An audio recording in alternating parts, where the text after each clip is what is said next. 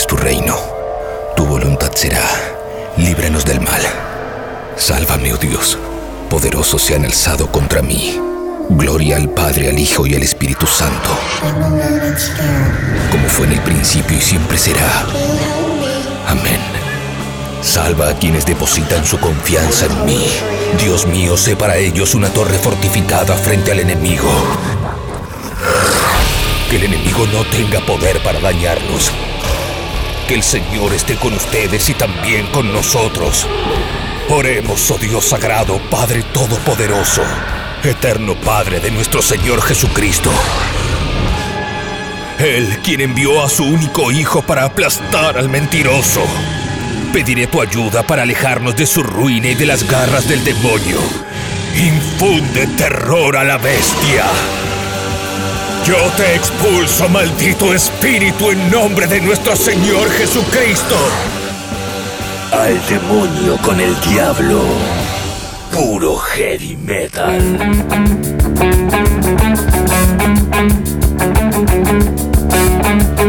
Bueno, la cosa es así. Recién estábamos charlando un ratito antes de arrancar esta conversación oficialmente con el invitado en este nuevo episodio de Al demonio con el diablo y mm, le estaba comentando cómo se viene barajando la cuestión de los contenidos de Al demonio con el diablo. Y te voy a contar cómo es que, si bien tu nombre obviamente apareció muchas veces, cómo es que finalmente dije, lo voy a llamar ahora al invitado.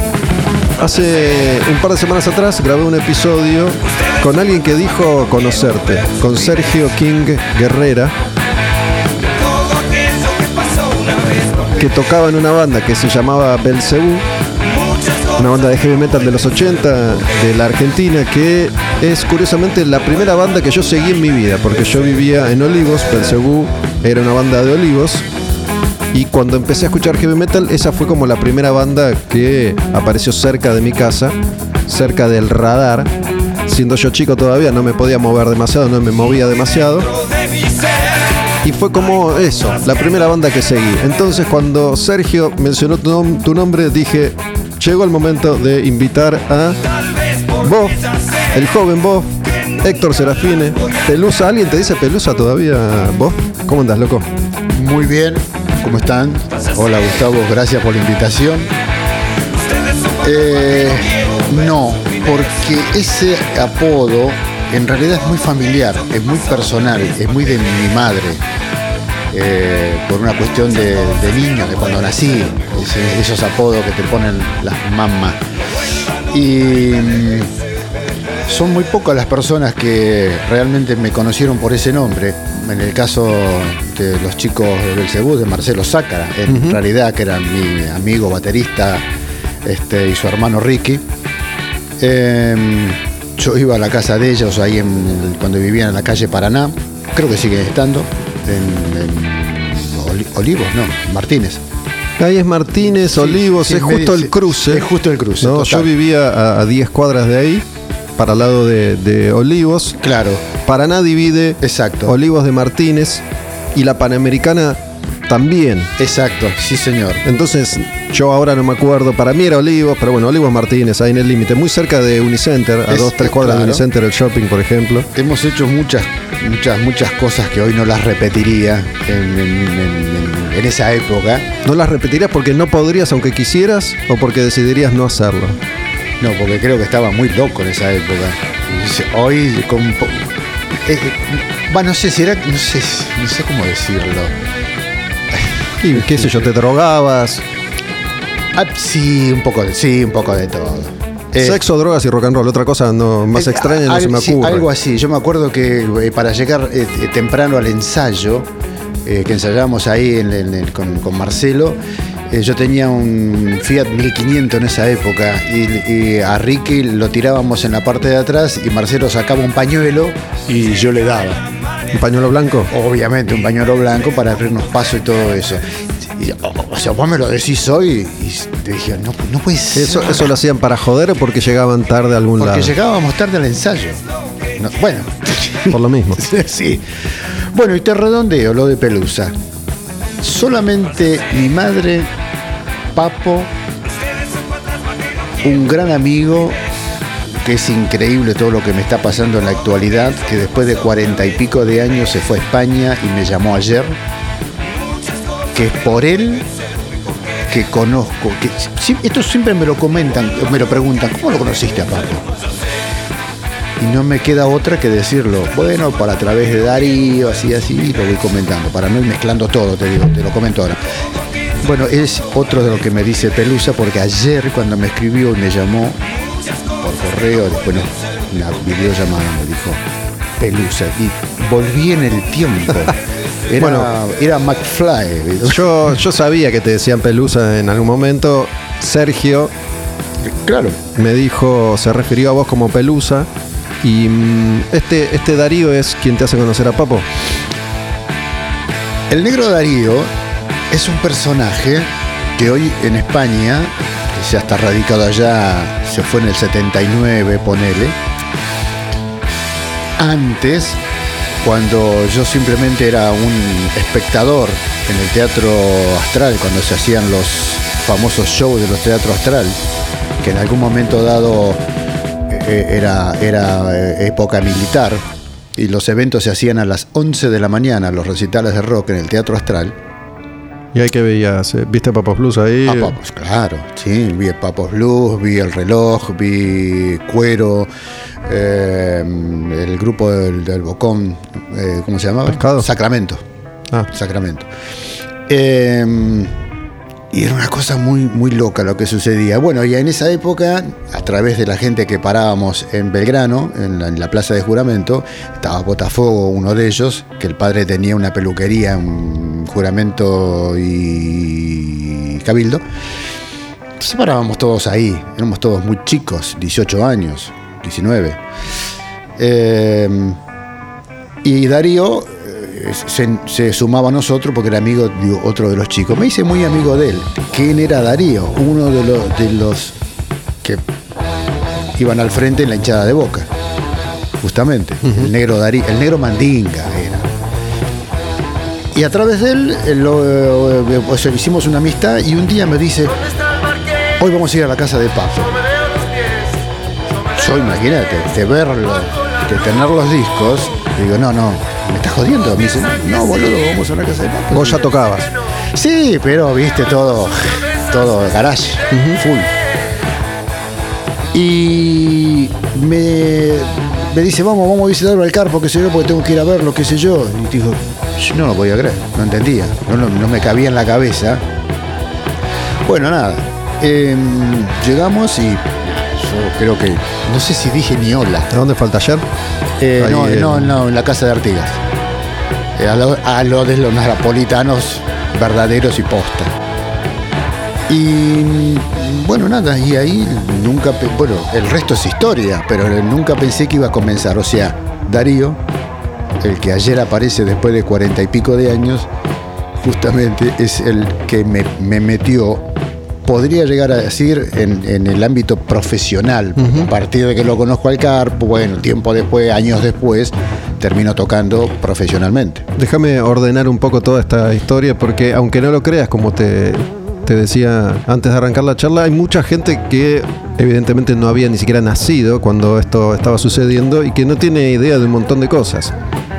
Por si hace falta voy a aclarar que Bob es un integrante original de Riff, con Papo, con Michelle Peyronel, con Vitico. A eso se refiere Bob con conocer a Papo. Botafogo es Miguel Botafogo, Miguel Vilanova, guitarrista de blues, también ha tocado con Papo, ha tocado con em, Durazno de Gala. Fue, fue mi profesor de guitarra en un Engrana- momento engranaje. engranaje. Eh, y Bob se refería a. Hubo, hubo distintos ciclos de, de presentaciones en vivo en distintos teatros que se hacían a la mañana. Distintos músicos me han contado distintas historias. Está esto que vos decís por, los distintos procesos dictatoriales que fue atravesando la Argentina y las distintas restricciones que. Claro, después de las 10 de la noche, olvídate. Entonces, También me han dicho que algunas bandas tenían que tocar a la mañana porque los horarios centrales de la noche estaban ocupados por otros artistas más, más importantes. Pero bueno, era común esto de ir a las 11 a ver a Pescado Rabioso a un teatro de la calle Corrientes. Sí, eh, digamos que no era rock. El problema era el rock. Por eso. No, el pro- no, rock a las 10 de la noche. ¿Qué? Estás en pedo, ¿no? Eso, sublevación, células subversivas, olvídate. Este encuentro, el primero con Papo, ¿en qué año se produce? ¿En 1970 ahí? ¿El primero? Esto que vos me contaste recién, que fueron a su Eh, casa. 75, 76. Ponele. Vos eras muy chico, Sí. conociste ahí a, a Papo y no dijiste nada. Le dijiste que tocabas la guitarra, nada. Ni en Nada. pedo, si me hubiera corrido por la cabeza decirle ¿Qué a- impresión te llevó la primera vez que lo viste ahí en, en- en su casa? Que Papo ya, ya 75, ya Papo Blues, Los Gatos, Abuelos. Yo ya tenía el volumen 3 abajo del brazo y digo, ¿qué es esto? ¡Oh, socorro con este disco!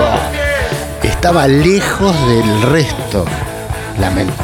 No, no, lamentablemente no. Era otra cosa.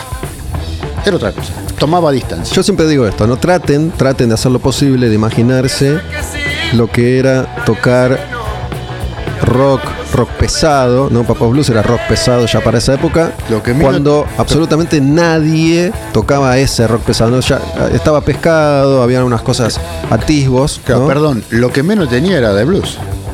Sí, algún blues perdido había por ahí, Dos, pero era rock pesado. Pero en la sí, sí. época, en todo Papo Blues, Pero sabes que hay algo que, mira, hoy escuchando las canciones y, y ya te lo voy a comentar, de alguna forma tengo que decir que no, no lo he descubierto hace, hace mucho, ¿no? Esto que, que era una característica de Papo, de Papos Blues y, y de Riff también. Vengo escuchando mucho rock de esa época para este otro proyecto que te mencioné que se llama Quemar un Patrullero. Y Papo, en general, esas canciones eran un riff por canción, algún arreglo, algún puente, pero era un riff que daba vuelta, daba vuelta, ¿no? Y resolvía rápidamente docenas. de canciones así. ¿Sí? Y, y de pronto. Pobre Juan, ¿dónde está Claro. la libertad? Entre otras. ¿no? Cómo, cómo se grababa que hay, hay grabaciones que de pronto la canción se pluf, la cortaron ahí. Este, no, no, no. Hay varias. Sí, se cortaba así, se terminó. Se terminó. No había fade, no había nada. No. Este, y después, bueno,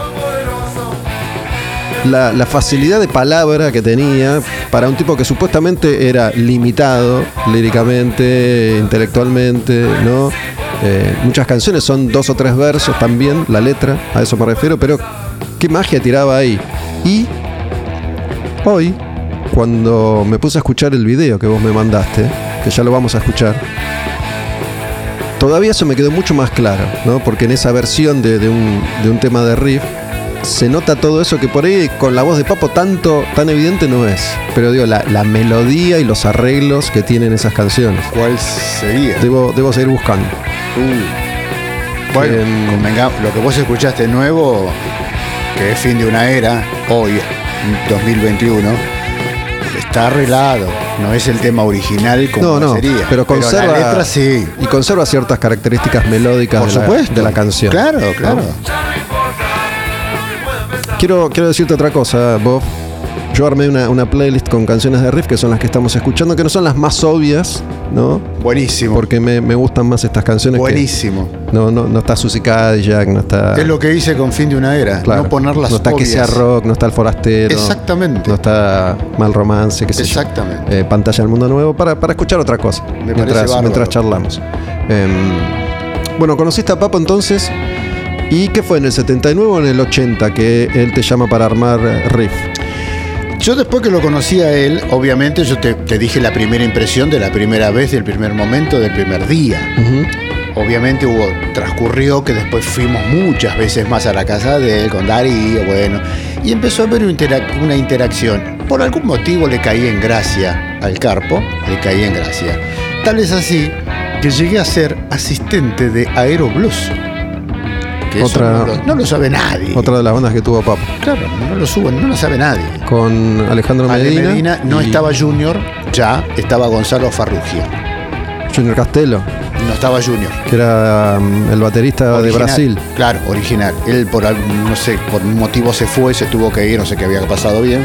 Bueno, la, la canción esa de Aeroblues, la más conocida, Vamos a buscar la luz, es todo el tiempo eso, la canción al riff y Aeroblues, Vamos a buscar la luz, listo. Casi todo el disco es un riff en distintas cosas. Claro. pero- sí, sí, sí, terrible.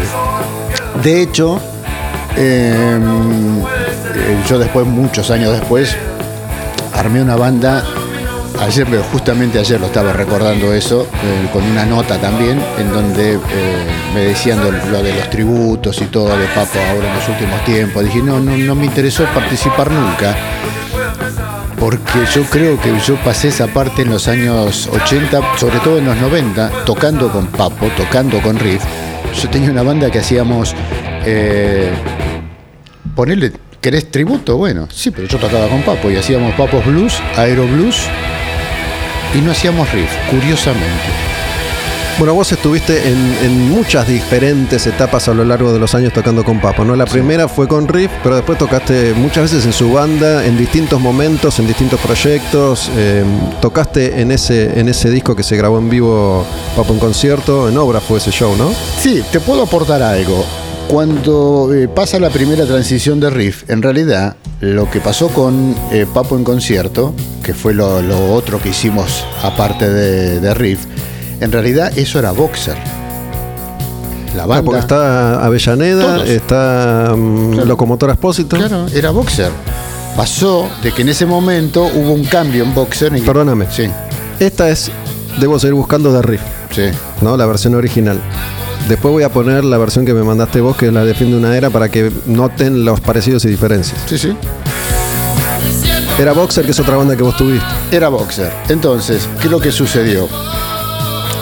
Hubo un cambio en, de- en- en- en el personal y un día llega Papo a la sala de ensayo y me dice, estaba como loco con boxer, y, me, y le digo, no, no sé qué vamos a hacer, qué sé yo, porque vamos a, estamos buscando guitarrista.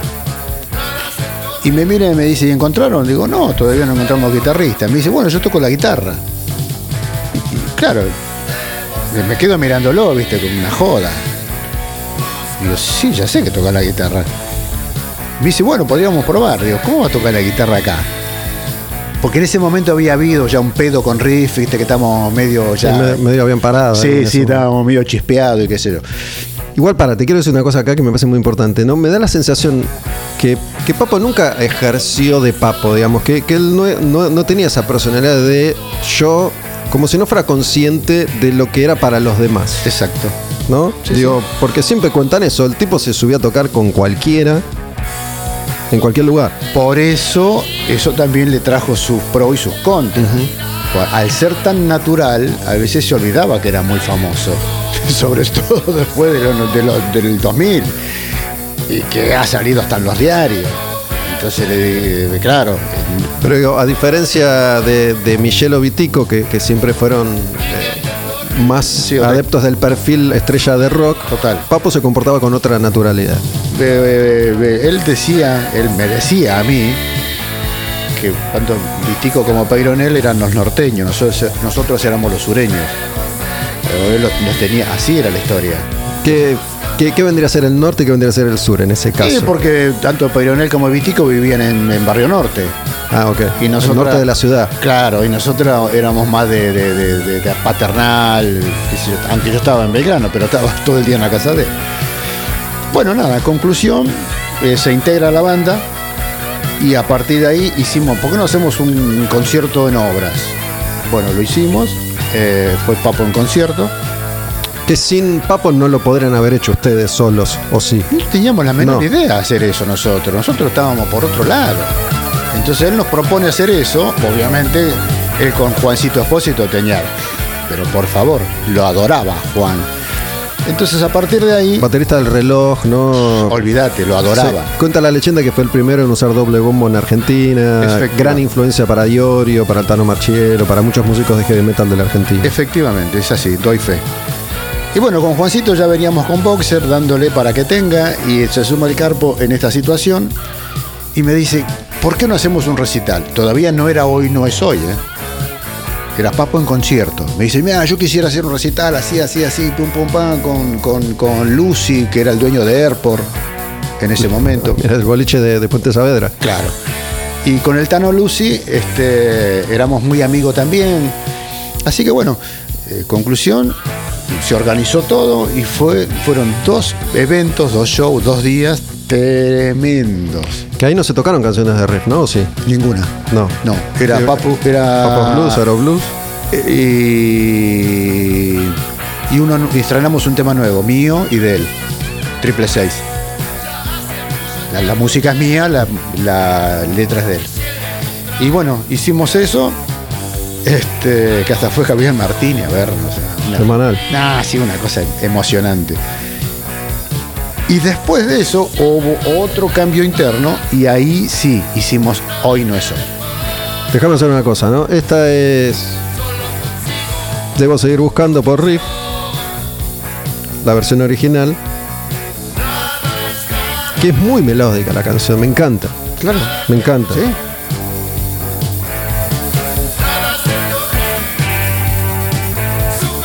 Y quiero que, mm, que escuchemos la versión que vos me mandaste, que es de fin de una era. Contá un poco esta versión en particular, esta formación con Brenda, Brenda de Blood Parade, que es una gran cantante. No, después de escuchar a Papo van a escuchar esta canción cantada por una mujer, por Brenda. Sí. Brenda, bueno, yo digo que Brenda es extraterrestre, realmente, porque en el momento que yo decidí, eh, de casualidad, ¿eh? porque en realidad la, la banda principal no era esta, es Erosion, es otra banda, pero como se me fue la cantante con problemas, nada. Eh, una de ellas es Inés Vera Ortiz, que está en, en España, firmó con Frontier Music, sacó un disco ahora, todo. O sea, abrió carrera y abrió, me parece, banda. Entonces medio la frisé esa banda y ahí nace Fin de una Era, porque para mí era el fin de una era de riff, por eso Fin de una Era. Si vos lo asocias con lo que pasa hoy, es el fin de una era planetario. Pero hace cuatro años no. Y, me la jugué, me jugué una carta, porque es exactamente lo que estás vos explicando, Gustavo. Eh, temas cantados, temas de riff cantado por una mujer que cantaba Papo. Oh, ¿en qué me estoy metiendo? Yo estoy muy loco. Pero bueno, como la otra banda se frenó, la convocó a Brenda. Y sucedió lo inesperado, lo que hoy está pasando, que es, prendió, no tengo comentarios desfavorables ninguno que me haya dicho, no, no puede ser, si canta. Al contrario, dijeron, está bueno, no imitas a Riff, no imitas a Papo, porque los solos son otros, no son los mismos, y la idea era hacer algo distinto, con el espíritu de aquellos temas, pero más power metal. Ahora, que cante una mujer, ahí me la jugué. ¿Viste, ¿Viste cómo es esto? Cuando vos haces algo y no va para atrás, ¿cómo la remontas? Sin embargo, está en mi canal de YouTube, en YouTube, este, y en todos los comentarios que tengo en todos lados, la revista, la, la revista Efecto Metal también, que me llamaron ellos mismos, me dijeron, no, subimos un video, me dice, es impresionante.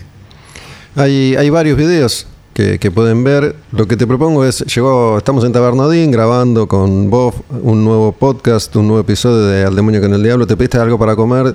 Te, te voy a poner una canción para que puedas comer, para que puedas comer caliente. Es esta, esta versión de la que estamos hablando, debo seguir buscando, pero bueno, em, que es una, una nueva versión con Brenda cantando. Sa- ¿Sabes lo que, lo que me llama la atención? ¿Qué? que justamente los, los fans de Riff, los que se llaman inclusive huestes de Riff y los que ya son muy, viste, son, todos señores del geriátrico. No, sí, sí, sí, más que nada eh, digo que son, viste, muy ortodoxos. Conservadores. Sí, exactamente, conservadores, inclusive gente de Uruguay, cuando escucharon a, a las versiones nuevas, pero cantado por Brenda, se quedaron, no, no puede ser. Me dice, no, no pensábamos que era así. Brenda, además, no es alguien que, que está empezando. Tiene No. muchísimos años de carrera, muchos discos grabados. Es, es más metalera que cualquiera. Y canta, canta muy, muy bien. Tiene, tiene bandas extremas, Sí. bien, bien, bien extremo total, bien gutural, algunas cosas. Por eso digo que es extraterrestre, no puede ser que cante cualquier cosa, o sea, muy bien. eh, muy amplia. Escuchen, escuchen esta canción, esta versión, y después seguimos charlando con Boff en Al Demonio con el Diablo.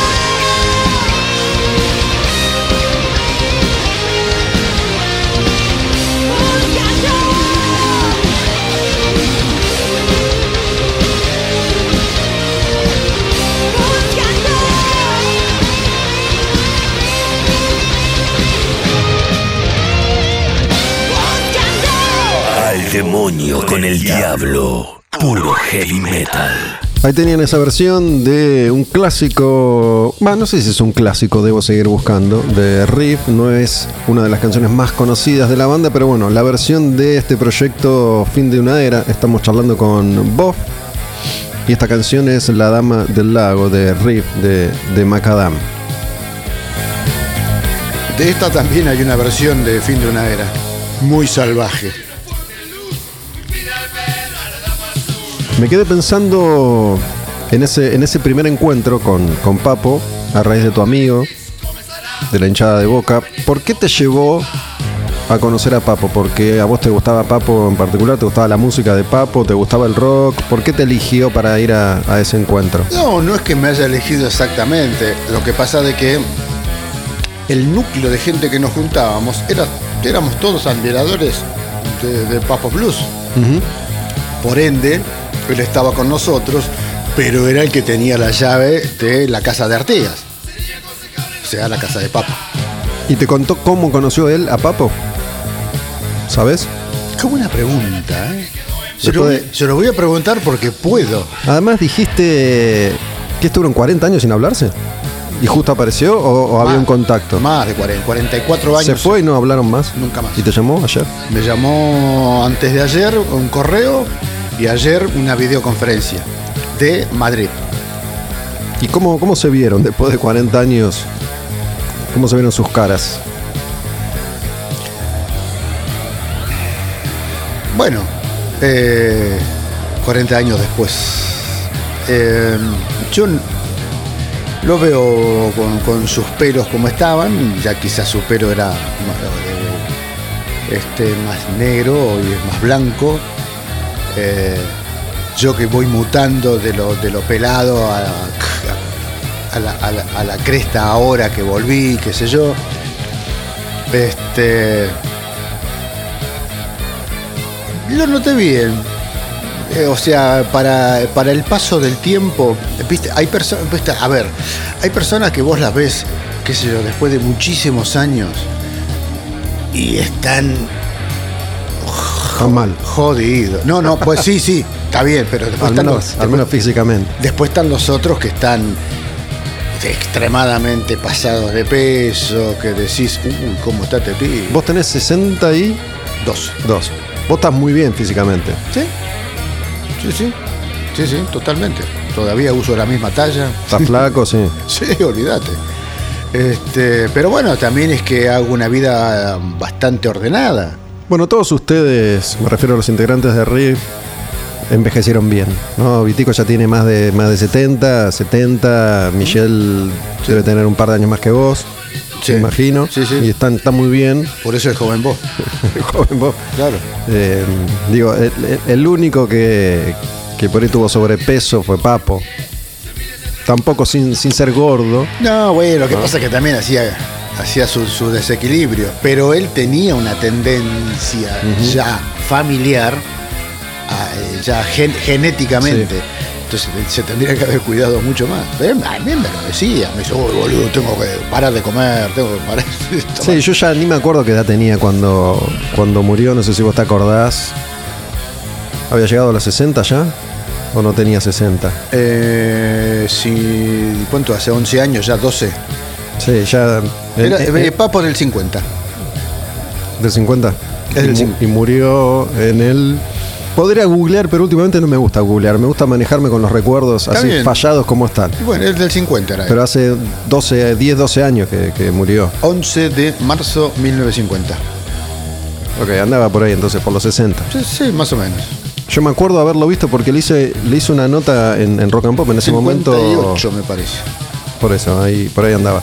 Le hice una nota eh, poquito antes de, de su muerte, por la salida del disco, ¿no? De, de Buscando un Amor, que fue, fue su último disco, que fue este disco fantástico que hizo en ese momento de su vida. Eh, y estaba muy bien, estaba con algunos kilos de más, pero estaba, estaba Sí, muy bien. Sí, sí, sí, sí, no, totalmente. Este, yo tuve épocas y tuve momentos. Que bueno, viste, eh, que siempre, eh, siempre, siempre tenés a los opinólogos que creen saber mucho más de lo que pasa en la cama con tu mujer que vos mismo. y- pero opinan de afuera. o sea, la puerta y no sabes qué pasa. Y son los opinólogos. Eh, los que fuimos amigos verdaderos de Papo, verdaderos, íntimos, de, de los napolitanos, de los que nos sentábamos co- contados con los dedos de una sola mano en la mesa de los napolitanos, que- no era una mesa mafiosa, pero bien al estilo napolitano, éramos muy pocos. En esta casa a la que vos fuiste, Claro, éramos muy pocos. ¿qué tenía de particular la, la mesa? Digo, no sé. Italianos, napolitano, italiano, familia. Dijiste eso, me los imaginé el domingo comiendo pasta, qué sé Sí, yo. totalmente. Los domingos, napolitano, pasta y vino. Yo me sentaba en, una, era una mesa larga, eh, ponete que, eh, no sé, entrarían tres y tres de cada lado y uno y uno en cada punta, para darte una idea de la dimensión de la mesa. Eh, Carlos Napolitano, Carla, para los íntimos, en Italia se le estila, de Carla, que ayer cuando me lo dijo Darío se me cayó la cabeza, porque me, dije, ay, no te puedo creer, me, me- me- lleva a ese momento.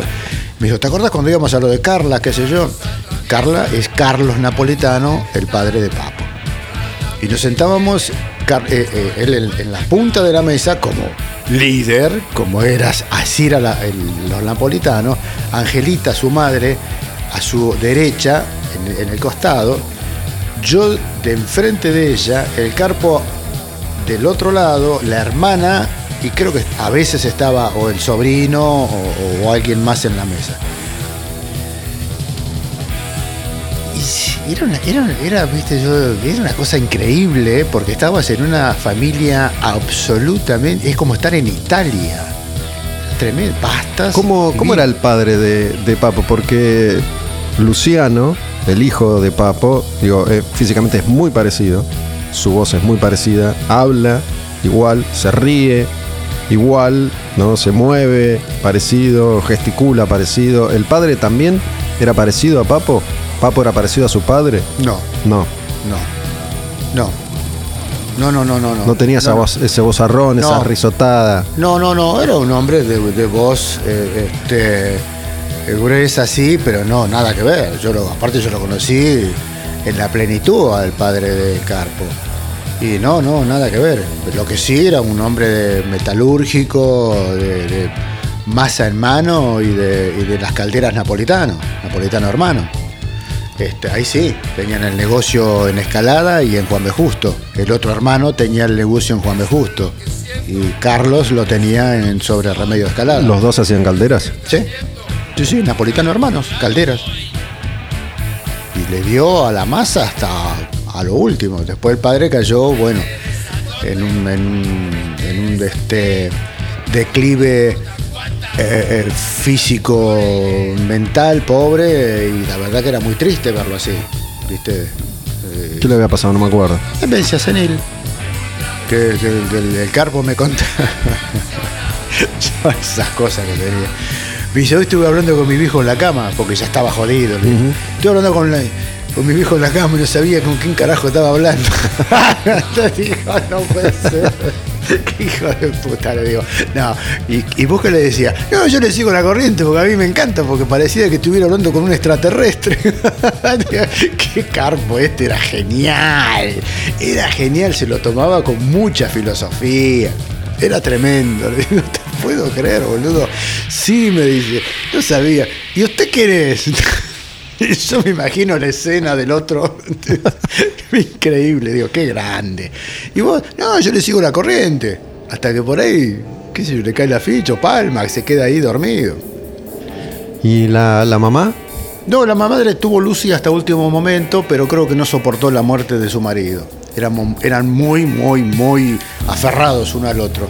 Y yo creo que la madre más que nada le pegó la pérdida de su marido, que duró un tiempo y, y, bueno, también se fue. Porque creo que la, la- la única referencia pública que hay con respecto a la mamá de Papo es la canción Mi Vieja. Digo, creo que, que ahí, ahí en algún momento alguien se, se fijó en que Papo tenía una madre y que parece que era muy importante para Que no él. es de él. ¿No es su mamá? No, no es la canción. no, la canción. Sí, sí, sí. La canción que no es de es de Sebastián Borestein. Sí. Este, pero que le cayó como anillo al dedo a él, que siempre fue reticente. Nunca le, nunca le gustó toda esa canción. No, Walter Cole, un gran amigo, hoy presente Walter, que hoy es un, un monstruo en Miami. Este, ¿Es el que, el que había estado en Trípoli, Walter Cole? Claro, claro, él fundó el sello. Él fue el que vio, el que tuvo la visión, y hasta el día de hoy sigue, siendo visionario. ¿Pues ese disco lo sacó Trípoli o no? Claro. Este, las, las visiones más grosas de Latinoamérica las tiene Walter Cole. Así que Trípoli, bueno, yo siempre lo cuento para, para quienes no lo sepan, fue, fue un sello muy importante, no duró muchos años, pero sí fue clave, Hermética, Orcas, Decadente, Todos tus muertos, Ataque 77, Invasión 88 fue el primer lanzamiento, ¿no? Papo. Y bueno, a Walter hasta el día de hoy me, me- me dice, cuando nos, nos comunicamos ahora, en la actualidad, él está ya, él está en una nube de pedo en la estratosfera, olvídate. Tapa de Billboard. olvídate. Sí, sí, después se convirtió en un mega empresario No, de la industria. Y hoy en la actualidad, hace poquito hablé con él, me dice, no, fanático de Riff, me dice vos, fanático de Riff. Bueno, así que bueno, nada. Este, me dio una mano hace poquito Walter, in- insospechada para mí, la verdad que agradecido. Pero bueno, en ese momento él ve eh, ese, ese, ese tema, eh, eh, mi vieja lo ve como un potencial éxito y no se equivocó. Y Papo le dijo, no me va a poner ese tema en el disco. No, no lo vamos a poner. No, pero mira que bueno. No, no me va a poner ese tema en el disco. Que sí, que no, que sí, que no. Bueno, Walter se lo puso igual. Y gracias a ese disco, Papo pasó a la estratosfera. Que tuvo, tuvo sus, sus picos y valles, ¿no? Papo a lo largo de toda su historia, digo, eh, estuvo en la estratosfera y, y lo bajaron de un ondazo más de, más de una vez. Desde que ¿no? empezó. Claro. Desde que empezó. Su, carrera fue así. Claro, en los 70, él, eh, eh, contado por él, eh, a mí me lo contaba. Cobraba, iba y se compraba un auto 0KM. En ese momento, los autos de la época. O sea, bien, pero perfecto, como, como debe ser, como corresponde. Porque todavía hay algún. Hay, hay, hay pelotudos que se creen que los músicos viven del aire, que son bohemios, que no cobran, que, que, que todo lo que hacen lo hacen de onda y que tienen otros rebusques, como dicen ellos. Este, pero no. Eso sucede en Argentina, ¿eh? eso es un- una, una mentalidad argenta. En, en- en- en Europa o en Estados Unidos, el que, le va bien, le va bien y por lo que le va bien tiene su fruto, su recompensa, como corresponde. Sí, su trabajo. Como dice Jardino, mi loco, yo trabajo, yo sé cagar de risa. Nosotros acá ensayamos 6 a 8 horas. Digo, ah, la mierda. Por supuesto, me dice. Y si tuvieras que trabajar en un remake, ¿cuánto trabajas? Claro, tenés razón. Y bueno, ¿esto es un laboro, loco? un capo, un capo. Vos decís que los músicos de la banda lo llevan y lo traen aparte. Che. No, igual. Bueno, creo que, a ver si coincidís conmigo, ¿no? Que tu personalidad, de alguna manera, te, por lo, por lo que me contaste, te sirvió para vincularte bien con personas, entre comillas, difíciles, ¿no? Papo o Jardino. O, o Walter Cohn, no digo que sea difícil, no lo conozco, pero digo, como vos mencionaste, es un tipo que ya está en otro nivel. No son fáciles. ¿no? Y, y bueno, tenés un vínculo, por lo que decís, con gente que por ahí no tiene un vínculo con cualquiera. No, la verdad que no. Papo no. Bueno, Walter Cohn tampoco. Y Eh, Jardino tampoco. Jardino tampoco, pero lo que pasa es que con Walter yo tengo una afinidad muy especial. De hecho, me acaban de invitar formalmente, Sebastián, su manager, y aparte yo los conozco a todos. Fernando Escarcela acaba de grabar dos temas para Fin de una Era y para Erosion. El baterista de Rata, De ¿no? Rata Como- Blanca, claro. Danilo Moschen me puso los arreglos de uno de los temas de Erosion, por ejemplo. Tecladista de Rata. ¿Te invitaron a, a qué? ¿A dónde? Al recital, ahora al Broadway. A los ¿De Rata? Sí. O sea. Es más, yo ya he ido a otros shows, pero yo tengo una relación excelente. Walter, el, cuando hicimos Boxer, eh, yo me acuerdo que estaba buscando guitarrista y Walter vino a, a tocar a Boxer cuando estaba en Punto Rojo. Él, y vino y probó. Y yo me acuerdo que le dije, Walter, está bien, lo que estoy buscando no es exactamente eso. Lo que pasa es que vos tocas mucho, le digo, boludo. Era el mismo problema, tenía en todas partes, Walter, ¿no? Estamos hablando de, de qué año, porque es la época en la que fue antes o después de B8. ¿De Walter? Sí. No, antes. antes de ir a B8. Claro. O, no, sí, antes de ir a B8, porque estaba en, en la banda Punto Rojo. él. Punto Rojo era la banda de él, él tocaba la guitarra y cantaba en Punto Rojo. No sé si cantaba, pero tocaba la vida seguro. Según me, según me han contado, cantaba o cantó. Eh, y mm, tocaba muy bien. Y Boxer es 85, 86. Ponele, sí. Y él tocó en B8 Vino, 85. vino con nosotros a- a- cuando yo probé, él vino a, a tocar. Y yo no, no me voy a olvidar nunca de esto. Aparte, se lo digo hoy en vida, hoy se lo digo. Este, yo me acuerdo que en ese momento le digo, Walter, vos tenés que hacerte una banda, boludo, porque vos tocás mucho. Y yo por ahí no necesito tanto. O sea, sos muy, sos grosso, boludo. ¿Qué, qué sé yo, que esto, que lo otro, que aquello, vino, pum, pum, pam, esto, que lo otro, bueno, mató. Pasan, no sé, habrán pasado tres años, ponele. Y un día viene y me llama y me dice, tengo que hablar con vos, necesito si me podés prestar unos Marshall, porque eh, vamos a tocar en vivo con una banda que se llama Rata Blanca. Cuando me dijo el nombre me quedé medio como tuc. Y digo, qué nombre raro.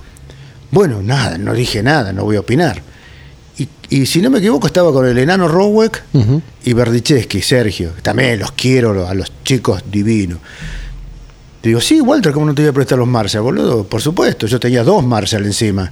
Claro, andá a llevarlo, mandá a buscar y llévatelo, listo. Bueno, fue y tocaron y qué sé yo. Y le dije, vos tenés que armarte una banda, así, así, así, así. A veces ahora cuando lo veo le digo, no te no te doy más consejo, la puta madre, una banda que es internacional. Joder, le digo, mierda, qué banda que se armó. Che, quiero que, que escuchemos una canción de, de Boxer, que, que es la canción, la primera canción del disco, se llama La Casa del Mago. Yo me acuerdo haber escuchado Boxer en su momento, en, en otro impas de riff, ¿no? Más o menos para la misma época. Todo esto que decimos, eh, B8, Punto Rojo, Rata Blanca, Papo en Concierto, Hoy no es hoy, Boxer, más es o menos, todo 84, 5, 6. Ponele, ¿no? sí, sí, Más sí. o menos Sí, sí. sucede todo en ese tiempo. Sí, sí. Eh, así que si te parece escuchamos una, una de Boxer y después seguimos charlando. El Dale. disco se llama Vivir, Crear, Crecer, el único disco que, que sacó Boxer, con Locomotor Expósito, que venía del reloj, con Enrique Avellaneda, que había estado en, en Box Day, es que había estado, Box Day y, y engranaje. en Engranaje. Estabas vos y quién, quién completaba la No, formación? perdón, engranaje no, perdón, la máquina. La La, banda era la máquina con Carlos Coel en la batería. La máquina era, que tocó Papo. También tocó Papo ahí. Claro, era la banda soporte de Papo. No soporte, sino era la- el resto de la banda de Papo Blues. Cuando hay un video dando vuelta por ahí en YouTube que está to- están tocando eh, el tren, eh, mm, trabajando, en un eh, trabajando en el ferrocarril. Ferrocarril. Esa banda es La Máquina, con Raúl Fernández en, eh, sí, en la guitarra. Enrique es quien canta, ¿no? En Boxer. Enrique es el que canta en Boxer. Dale, escuchamos esa canción y seguimos charlando en El Demonio con el Diablo, con Bob, de toda, toda su historia, toda su vida. Después te cuento la letra esa. Dale.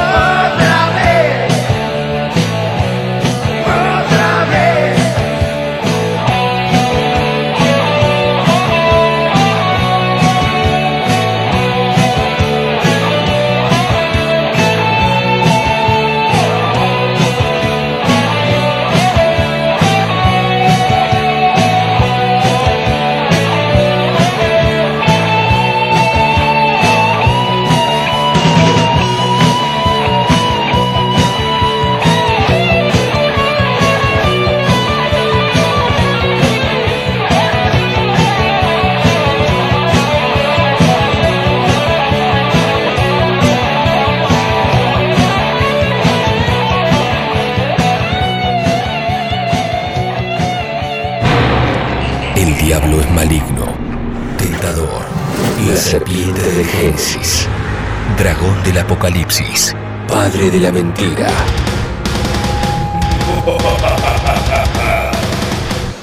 Al demonio con el diablo. Puro heavy metal. Al demonio con el diablo. Pure metal. Era La Casa del Mago de Boxer. ¿Qué, qué tiene de particular la letra de esa canción? ¿Vos? Es una película. Vi una película en esa época que era, era todo. Una película de terror, evidentemente. Pero tenía que ver con, con, con- con unos rituales y qué sé yo, y todo, toda ese- esa cuestión. Y bueno, por ahí en esa época fumaba demasiado. Entonces mi, mi- mi imaginación también volaba demasiado. ¿Fumaba cigarrillos de droga? Sí, tenían algo adentro, que siempre me decía mi vieja, ojo lo que te dan en la calle. Digo, ¿qué? Digo, vieja, na- nadie te regala nada. Digo, ¿qué? Olvídate, le digo. ¿Qué, qué tanto sabía tu mamá de, de tu vida?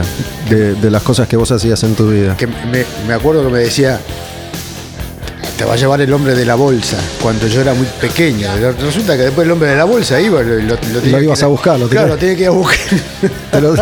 Se quería escapar de vos. Se quería. Pará, chabón. Bueno, este. Eh, que- que era. Me fui al carajo. No, es la, la letra de la canción La Ah, Casa del Mago. Bueno, la cuestión que la configure de una manera tal, por eso habla de todo un ritual y qué sé yo. Lo que estás contando es una película. Lo que me encantaría es acordarme cuál era la película. Ah, no te ahí- acordás. sí, no, ahí me cagaste. Esto que estamos escuchando ahora, esto que suena es Papo y hoy no es hoy. La canción Diabólico Plan. Diabólico Plan se llama. Plan Diabólico se llama el disco, el único disco que grabaron. Y mm, bueno, Te vos lo habías- por qué el nombre se parece y está al revés. No, pero me interesa, ¿por qué? Porque grama- eh, no gramaticalmente, musicalmente no, no, no, no queda. ¿Sabes que hace poco, escuchando Papos Blue justamente, yo hice esa referencia, ¿no? Que muchas, en muchas canciones Papo habla como Yoda, Así. ¿no? No sé si tiene, si tiene que ver con esto que acabas de decir, que por ahí musicalmente encajaba mejor la letra o era su forma de expresarse. Porque acá dice diabólico plan. En cambio, plan diabólico no nos pega. Entonces, Claro. por eso, lo- porque originalmente era plan diabólico. Por el disco, por la tapa, la tapa que la sacó de una revista, un visionario total. Esa, esa, esa, esa visión hasta el día de hoy parece ser que de alguna manera u otra, bueno, qué sé yo, algo, algo, como dije, fin de una era. Sí, pero yo lo dije hace cuatro años y hoy estamos en el fin de una era general. Pero yo lo dije por riff, no por lo que lo de hoy. Y en ese caso él me dijo, mirá, mirá qué futuro que tenemos. Claro, todo ocurre en una época en donde no te da la cabeza para entender de que hoy está ocurriendo, no es un misil, es un virus. No hay guerra nuclear, es un virus. No se destruyen ciudad- ciudades, es un virus. No hace falta romper nada, no hace falta tirar eh, em, radiactividad, bombas atómicas, no hace falta. Eso es del pasado, no le sirve a nadie. Destruir ciudades, nada. Hoy lanzás un virus a la calle y ya está la tercera guerra mundial. Quería, Bueno, esa tapa es justamente representa eso. quería eso, chequear la tapa porque hay, hay personas con máscaras de, de gas, Exactamente. las de pantalla en el mundo nuevo. Bueno, cambialas por el presente. ¿Qué, qué tanto duró esta banda? ¿Llegó a durar un año, Papo y hoy no soy? ¿Después qué pasó? ¿Volvió Riff? Dos años. No, papá, era de terror, lo, lo que lo quería matar. Se fue a Estados Unidos, se fue, a Ah. se fue a tocar con los negros. estaba La etapa de, de Papo en Estados Unidos. Claro, te, te voy a matar, digo, boludo. Hicimos un disco, la puta madre, todo, toque el otro. güey. Tocamos un par de veces en vivo, sonaba de la hostia. Y un día se le calentó y se fue. Nos dejó colgaba todo. Y era así, ¿En Papo era así. qué, mm, Porque si, si uno presta atención, o tampoco hace falta prestar mucha atención, la, la construcción de, de las canciones de, de Papo, al menos en esa época, eh, guardaba ciertas similitudes. este sonido es un poquito, me suena un poquito más heavy metal que, que riff, pero digo, podría haber sido una canción de riff esta con el sonido de ustedes, ¿no? Digo, el tono de guitarra, ¿cómo, cómo lo buscaban en esa época para diferenciar proyectos? Digo, ¿qué, qué cambiaba de riff a Boxer a Hoy No Es Hoy, a Papo en concierto? Bueno, eh, Papo históricamente y públicamente siempre me dijo el joven cibernético, porque siempre tuve la tendencia de estar un paso más adelantado. eh, en, en- en cuanto al sonido de guitarras, no tan vintage, sino más bien tratar de progresar. En riff eh, había una configuración, pero yo recién empezaba, no, no, no, no me metía mucho en ese tema. Pero en Hoy No Es Hoy yo ya tenía más experiencia eh, y empezaron a salir unos efectos nuevos que yo los adopté y el día que se los hice escuchar a, Papo quedó flasheado por el sonido, por la onda de, de aquel guitarrista de Boston, Tom Scholz, que había ideado el Rockman en esa época. Y lo que estás escuchando en Hoy No Soy es sonido Rockman.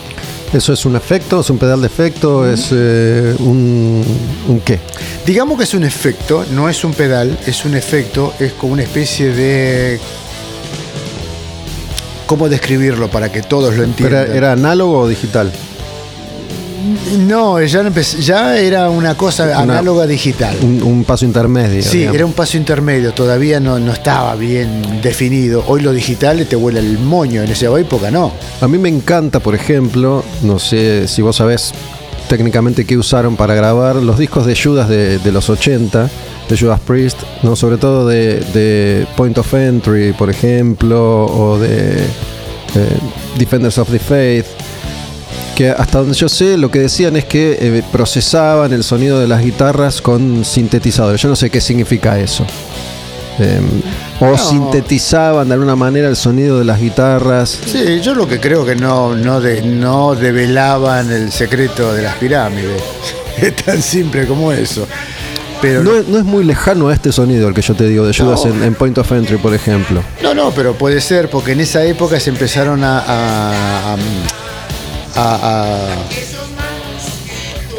a- idear las nuevas eh, Rever, eh, Lexicon, los nuevos Eventime eh, que habían en ese momento, que eran unas naves espaciales.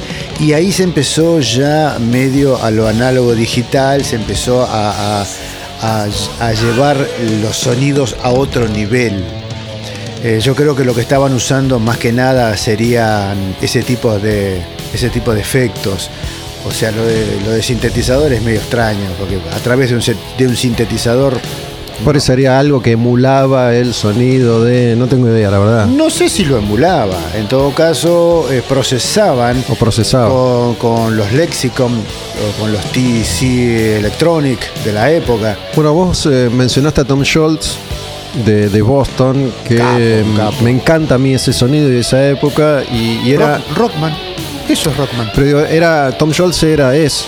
Pero en ese momento era un tipo también de avanzada, de vanguardia, que experimentaba, experimentaba mucho en, en el estudio. Y de hecho, todas esas canciones del primer disco de Boston las graba él completamente solo. Después llama a, a Brad Delp, que, que fue el cantante. Y me acuerdo que con eso consiguen un contrato muy importante y que les dan un adelanto interesante para grabar. Y nunca se graba. Esa guita la usan para otra cosa. Lo que se edita son los demos que él tenía, que estaban tan bien Él invirtió mucho en el Sí. Rockman. De hecho, el Rockman, que era un aparato, no sé, como un magazine, ponele, de grande, de- de- de- como un VHS. un- eh, ponele, sí, un poquito más grande, era, era la, la medida de un VHS, ponele, algo así. Eh, todo negro, decía Rockman y abajo decía Tom Scholl, estaba firmado por él. Era el diseño y el desarrollo de ese guitarrista. Y eso fue lo que usó él. Que lo, no me acuerdo cómo se llama el diseñador, si bien estaba basado en él, cómo se llama el ingeniero. Porque hay, hay algo en, toda esa etapa y en toda esa época, ¿no? Yo que te dije antes de arrancar la charla hoy que, que yo estaba como muy conectado con los 80 en, en esta, en este particular proyecto, El demonio con el diablo. Cuando Riff arranca en 1980, ¿no? 1980 es un año clave y bisagra para lo que después fue el heavy metal. ¿no? En 1980 sale British Steel de Judas, sale el primer disco de Maiden, sale el primer disco de Ozzy solista, Blizzard of Oz, sale Heaven and Hell de Sabbath con Dio.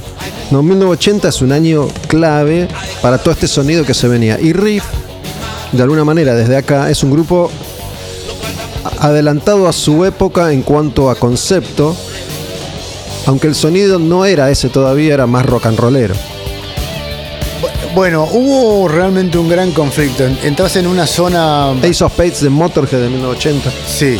Ahora, ellos grababan todos en- o, o bien en Inglaterra, la mayoría eran, eran europeos. Convengamos, la mayoría eran, eran Sí, sí. europeos. Todos. Todos, europeos o, o americanos, pero bueno, la mayoría eran Sí, europeos. Van Halen en todo caso, que tampoco eran europeos. y era distinto ya el sonido. Sí, totalmente. De verdad, eran, eran todos ingleses. Claro, el sonido, para mí, el sonido europeo inglés era Saxon, ¿no? uh, tremendo. Bueno, Pero esto que Papo se fue y viajó, que estuvo en Estados Unidos, eh, que estuvo en Inglaterra, que estuvo en Europa en, en los 70, no, no recuerdo ahora exactamente en qué momento. Él, 70, él- 70, 80. él no 90. ve justo eso que está pasando y, y- y dice, y vuelve acá y dice, hay que, hay que ir por acá. No, no, no exactamente. Él viajó. Pasa que esto es para hacer un, un libro, un programa Tranquilo de. que nadie- nadie un programa nos- de 12 nadie nos horas. un programa de 12 Yo te horas. prometo 12 horas, pero. Mirá, esto empieza de la siguiente manera, cómo llega a Riff la historia, la verdadera historia, cómo llega, porque esto no me la contaron, la viví con el protagonista. O sea, yo fui a la luna con Armstrong, a mí no me la contó el periodista, yo fui con Armstrong, yo bajé en el módulo al lado de él, por ejemplo, para, no por decirlo de alguna manera. Estamos hablando de Papo, ¿no? Por si no se entiende. Eh, Claro, estamos hablando de Papo. Eh, cuando a fines del 70, él hizo unas, unos recitales en el Teatro Estrellas de Buenos Aires, en la calle Río Bamba, que todavía no era Crónica ni CM. Nada, era el Teatro Estrella, pura y exclusivamente. De Héctor Ricardo García. El fundador de Crónica. Exactamente. En ese momento había una chica que se llamaba María Elena García, que está- es hija de Héctor Ricardo, noviando con Santo Biasati. No, lo que yo te estoy contando decís, me- esto es algo que me gusta mucho, te voy a decir, es que hoy en día venga alguien a decirme, yo te voy a contar la verdadera historia de una historia que se contó 70 millones de veces. No, no. Lo bueno, que esto prácticamente no lo no, prácticamente no. Es tan privado no lo sabe nadie. Santo Biasati, que sería un nene en esa época, Oh, no, era un tipo alto, pero joven, digo. joven, flaquísimo. Era un tipo con una sota, con un estudio tremendo, un tipo culto. De hecho lo sigue siendo. Este, pero claro, en esa época llega Papo y María Elena queda obnubilada por el gran napolitano haciendo rock and roll en el Teatro Estrella. Empezó a tener una ¿Ese teatro era de la familia? de, de García, de Héctor Ricardo García, claro. Ok.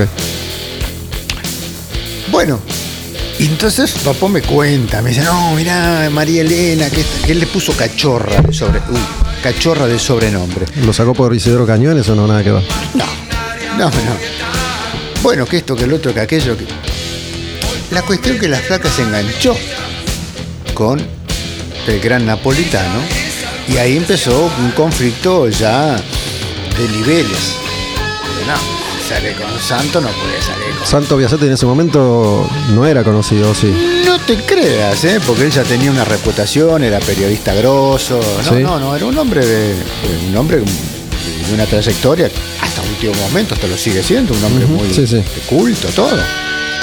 Este, pero bueno, en ese momento la chica le pegó el lado rockero. Y esta no tuvo mejor idea que llevársela a Europa. Ahí viene el odio. Papo. Sí, de el odio con Tenía, tenía Papo pensado un viaje, dijo, escapémonos a Europa No, juntos. no, no, hinchó las pelotas, viste, con el, con el, siempre con las idas y vueltas del país. En ese momento él había tenido un problema en Villa Gesell. Eh, Ahí hablamos de dictadura. hablamos de dictadura, claro, pero había tenido un problema eh, que, que- que no, no, él no tenía nada que ver, que le habían metido eh, eh, marihuana dentro del auto cuando fue a tocar a Villa Gesell, todo un pedo. Que yo después me enteré la trastienda que no voy a contar Pero- por prudencia. pero sé quién lo mandó, sé quién lo, quién lo mandó bajo el mionca, todo. Que me lo enteré ahora. Tampoco me lo enteré hace mucho. Y dije, ¿me están mintiendo? No, yo sé por qué le hicieron eso. Bueno, déjalo ahí. Bueno, la no, no, no, porque ya es muy comprometido, muy, mucho quilombo. Eh, bueno, la cuestión, mucho poder. La cuestión de que eh, él emigra a España con María Elena. Y bueno, ahí ya la cosa empezó a cambiar y qué sé yo. Antes de los 80, él vuelve a la Argentina y me voy, me llama y me dice, venite al departamento, que estaba con esta chica, que tengo algo para hacerte escuchar. ¿Qué será? Digo, bueno, bien, yo digo, yo también tengo algo para hacerte escuchar, un disco importado que conseguí acá. Bueno, bueno, fenómeno, nos encontramos. Para me interesa, ¿te acordás el año? 80, 89, eh, 79. 79. 79. Bueno, buenísimo. Vamos, voy. Él estaba en el departamento de, de la susodicha de María Elena en Recoleta. Voy, me llego, ¿qué tal? ¿Cómo estás? ¿Qué se quedó? Pum, pum, pum. Me dice, mira, y saca el disco doble de ACDC. ¿Te acordás el disco que estaba Angus con la SG clavada de frente? Sí, el disco en la- vivo, If in One Blood. Exactamente, y en la contratapa él de espalda ensartado. Yo dije, a la mierda, ¿qué es esto? Me dice, escucha la banda. Entonces me trae la novedad de ACDC, concepto nuevo, eh, formato simple pero contundente. Y dije, ¿qué rock es este? ¿De qué me estás hablando? Me dice, esto es europeo. Bueno, le digo, bueno, yo tengo algo para hacerte escuchar. ¿Qué? Yo tenía el disco importado, el Van Halen 1. Y le digo, escucha esto. Y esto. No, este, este, es- este también es de Europa, pero está en Estados Unidos. Van Halen, ¿qué carajo es esto? Cuando lo escuchó, se le voló el cerebro. Porque eran holandeses los hermanos Van Halen. Claro. Ahora, ¿qué es lo que sucedió en la cabeza del Carpo? Base simple, ACDC, guitarras grosas Van Halen. Como era un gran creativo, un gran creador, pasó el tiempo y en los 80, cuando me convoca formalmente para formar el riff, ahí me dice, vamos a hacer esto y esto y esto y esto y esto. Y ahí empezaron a sonar los temas que eran una mezcla, ACDC y Van Halen. Para mí, eh, yo siempre estoy seguro que es así, además, que mm, Saxon fue una gran influencia. También. ¿No? Digo, de hecho, el primer disco de Riff se llama Ruedas de Metal. No tiene nada que ver, ya sabía. Pero para, Sí, porque el de Saxon se llama Wheels of Steel pero me lo dijo el Carpo eso. y las canciones son bastante parecidas. Bueno, te cuento eso. Wheel of Steel salió después que Ruedas de Metal. Para. No, no. Vos, vos estás comparando cuándo salieron los discos. Yo te estoy diciendo cuándo hicimos el tema. Que no es lo Ah, mismo. Ah. Pero para. Yo no voy a dudar de tu palabra, pero Wheels of Steel significa ruedas de acero. Sí, En castellano, claro. ruedas de metal. Sí. Y el riff es. La canción y el riff son, son parecidos. Pero es antes. Lo que pasa es que Papo venía de Inglaterra. Ahí puedo dejarte un pequeño libre albedrío. Pero pará. Ojo, hay que decir que Saxon en ese momento no era No, una banda conocida. no. Nunca fue una banda muy conocida, No. salvo para el fan del metal de los To- 80. totalmente. Pero nunca fue una banda popular, Saxon. Esto yo lo hablé con el propio mismísimo Norberto Papo Napolitano en la casa de Artigas. No me olvido de estas cosas. No es que yo lo estoy inventando Ah, sí, ahora, creo. sacándolo de la galera. En ese momento, ¿cuánto era? ¿82? ¿Qué cosa? Lo de Will of Steel. ¿83, 82? No, es eh, 80-81, ¿eh? Bueno, en ese momento, Papo me dice, che, viste que Saxon sacó un disco que se llama, un tema que se llama Will of Steel, que se yo, que el otro. Me dice, boludo, ahora van a decir que los copiamos. Pero en realidad Rueda de Metal lo hicimos antes. 80, Claro, Wheels of Steel. bueno, y salió ahora. Era Papo. Para, hablando de la Papo, mira, te iba a preguntar algo y me olvidé. Me gustaría que, que prestes atención a esto que te voy a, a preguntar. Eh, hablaste de esta relación con esta chica María Elena. Sí. No, bueno, eh, se ha hablado cientos de miles de veces de el, el atractivo que Papo despertaba en muchas mujeres, ¿no? Siempre ha sido un tipo que se lo ha pintado como un gran triunfador a la hora del amor. Incluso muchas mujeres que se supone no tenían que ver con él socialmente, culturalmente, puedo suponer, pero si yo me pongo, digo, a mí Papo no, no, me, no me gustaba, digo, si yo hablo, en este caso sexualmente, digo, me parecía un tipo que, entiendo que por ahí lo que a mí no me gustaba era lo que tal vez a estas mujeres que venían de otro lugar sí les gustaba, esta cosa, no, no sé si bruto es la palabra. Pero, qué sé yo, no sé si, tiene que ver con el concepto de, lo macho en esa época, de esto que vos decís, de masa en mano, de, de, de, tocar rock and roll. Pero digo, ¿qué te parece a vos que le resultaba tan atractivo la fantasía del rockero, todo esto? El rock. El rock, el rock and roll, el rock, el, el rock, la música, o el rock, la vida, todo. Mitad y mitad. Las mujeres que justamente eran de media alta sociedad, les llamaba la atención la forma de vida, eh, o sea, a ¿No ver, sería esto de la naturalidad que el tipo por ahí se comportaba con estas Sí. mujeres igual que con cualquier otra mujer y que con cualquier otra persona o no? ¿O ahí ya se ponía en plan seductor? No, no, en- eso es en parte. ¿Por qué? Esto lo tendrías que explicar vos, me parece. Eh, yo creo, esto, eh, o sea... eh, ¿Ella fue novia de Papo también? No, Ah, no, zafaste, boluda. No, escu- eh, estoy con Aneta, que es una divina, que algún día voy a esperar que cante. Eh, no, lo que, sucede, lo que sucede es lo siguiente. A ver, igual, ojo, yo no quiero que conteste ella, quiero que contestes vos Sí, sí, como sí. hombre y que lo conociste, aparte lo viste. Bueno, ahora, eh, pasa lo siguiente. La, la- la mujer en sí, en, en- en ciertos ambientes, o, a ver, no quiere decir, porque con, si fuera por una cuestión de rockero y de actitud y de onda, entonces serían todos. Claro. Acá se suma que había una trascendencia, había una fama. Eso, digamos que también es un poco lo que eh, eh, da un poco el pie. Me ha pasado a mí también. Si yo, o sea, yo no me considero ningún tipo, ningún sex symbol, pero realmente he tenido la suerte de, eh, de, tener, por una cuestión de onda, de trayectoria, de, de trascendencia y qué sé yo, que todo eso forma un combo. Que no sucede acá, también sucede en el exterior, pero eh, forma un combo. Ahora, bien. Por ejemplo, el- el- la definición que muchos me conocen como el joven Bob, a mí me lo puso una chica que el Carpo salía con su amiga, Silvia, no voy a decir el apellido, por la duda, este, en, en los años 90, y yo eh, eh, tenía una relación excelente con Alejandra Rodríguez Mentasti. Y ¿Qué Ale- era? Alejandra eh, este, estaba con la- en la, la parte cineasta y todo eso.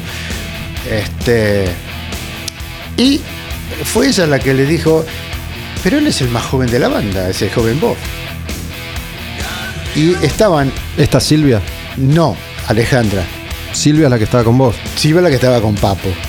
Y yo conmigo estábamos eh, ahí noviando, qué sé yo, con, con Alejandra Rodríguez Mentasti, una divina, total. Pero bueno, de otro extracto por ahí social, de otra. Ay, me perdí. ¿Y quién te puso el joven Bob? Ella. Alejandra. Alejandra, exactamente. Bueno, y ahí empieza una cosa con la otra. De hecho, soy muy amigo de Adela Rodríguez Larreta. Que. Vamos, bueno, no, Ya me da miedo, No, digo absolutamente nada más. Nos van a intervenir los teléfonos. Nos van a intervenir los teléfonos. No, no, bueno, ¿Qué- bien, pero qué son, es? son dos cosas distintas. ¿Qué Ella- es de ella- Larreta? eh, prima, La prima. sí. Eh, pero bueno, nada, eh, ella va por un camino, él va por otro. Eso es importante destacarlo. Vamos por. Esta Silvia no es la Silvia con la que vos tuviste una relación. ¿Silvia Conte? No, La negra Silvia. La negra es una divina. No, con Es otra Silvia. Silvia salimos como tres años. No, no. Sí, no, es otra, es otra. No, Silvia es una divina total, pero bueno, nada, duró eh, su momento, pasamos una época divina. Se, se supone, yo lo estoy esperando, si es así, que Silvia en algún momento va a publicar un libro. No, Silvia, algo me dijo. Silvia ha tenido contacto con la enorme mayoría Todo. de Sí. todos los músicos internacionales Todo. que vinieron a la Argentina. ¿Sí? Sí. Sí, sí, totalmente. De hecho, Es una, es una chica que es conocida para, para quienes frecuentábamos el ambiente del rock en los 90, en los 2000, todos los conciertos. pues, grupos que vienen de afuera la reconocen. Aparte, Le han dedicado canciones. Pero bien, bien, totalmente, sí, totalmente. Este, eh, bueno, nada, hoy Que mira, hasta se me ocurre que, que ahí se da como la, la cuestión a la inversa, ¿no? Porque Silvia es como toda una mujerota argentina morocha ¿sí?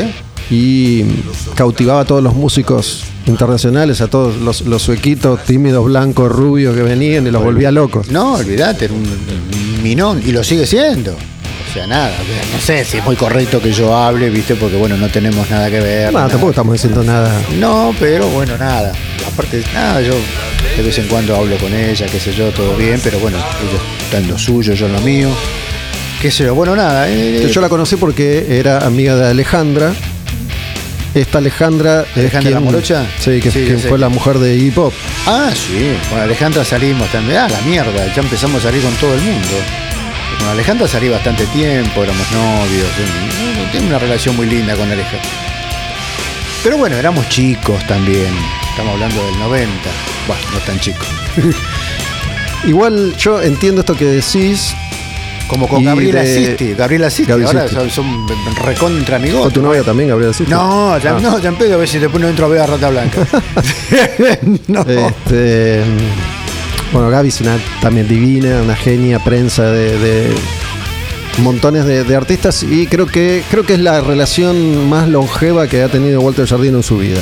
Sí, eh, El me- vínculo, ¿no? Ella me dice, ¿por qué, ¿por qué decís que soy cara? Porque yo en todos lados donde pongo le digo, la, más, la prensa más cara de Buenos Aires. Me dice, no, boludo, ¿por qué me decís eso? Yo creo que porque soy la más cara, boluda. Encima posteas esas fotos re seductoras. Digo, no sea boluda. No, pero yo lo conozco a su marido. Capaz labura muy bien, ¿no? Sí, a diferencia de muchas personas, labura muy bien. es una genia. Un re abrazote a Seba, divino Seba, conmigo, son excelentes todos. Los Rata Blanca, todos conmigo. No tengo nada que decir de ellos, nada. No, lo que te quería decir es que todo, esto de la, de la seducción y, y del combo que ser músico forma a la hora de resultar atractivo para los demás, yo lo entiendo, pero me parece que en este caso Papo tenía algo más. No, digo, estamos hablando de, de un tipo que le resultaba atractivo a gente que no frecuentaba el rock, ni el heavy metal, ni. Y tampoco Papo era tan tan famoso, digo, tampoco es que eh, eh, es Ricardo Darín. Carisma. Carisma, bueno, por Eso eso. es carisma, nada más que eso. Él seducía con el carisma, con su forma de ser y todo. Hasta que lo conocían y lo mandaban a cagar. Porque a diferencia, por ejemplo, de Michelle y Vitico, ¿no? que eran rockeros y tocaban con ustedes, pero tenían, venían de otra clase social y eran mucho más facheros, ¿Sí? ¿no? Que Papo. Sí, totalmente. Digo, eran en su momento pibes mucho más lindos y, y señores mucho más facheros. Papo en los, en los 80 eh, tuvo un look que era muy seductor, los pelos más largos, más arreglado, más homogéneo él, más estilizado, todo. Tuvo una época interesante. Yo creo que fue la mejor época de él a nivel imagen. Hablando de imagen, te quería preguntar también, ¿no? Eh, me gustó mucho esta charla sobre el origen de- del sonido de, de Riff. Y mm, en ese momento yo Digo, una, de las cosas por las que estoy agradecido de tener cincuenta y pico de años es que viví toda esa época. No, no es lo mismo que, te cuenten esto, que, es atractivo, es interesante si no lo viviste, pero haberlo vivido tiene como un sabor particular. Em, cuando, cuando Riff arranca, 1980, 81, 82, eh, para, para Argentina era como una revolución. Además llegó a ser un grupo tan popular, increíblemente popular, Riff, para, para el sonido y la estética que, que proponía.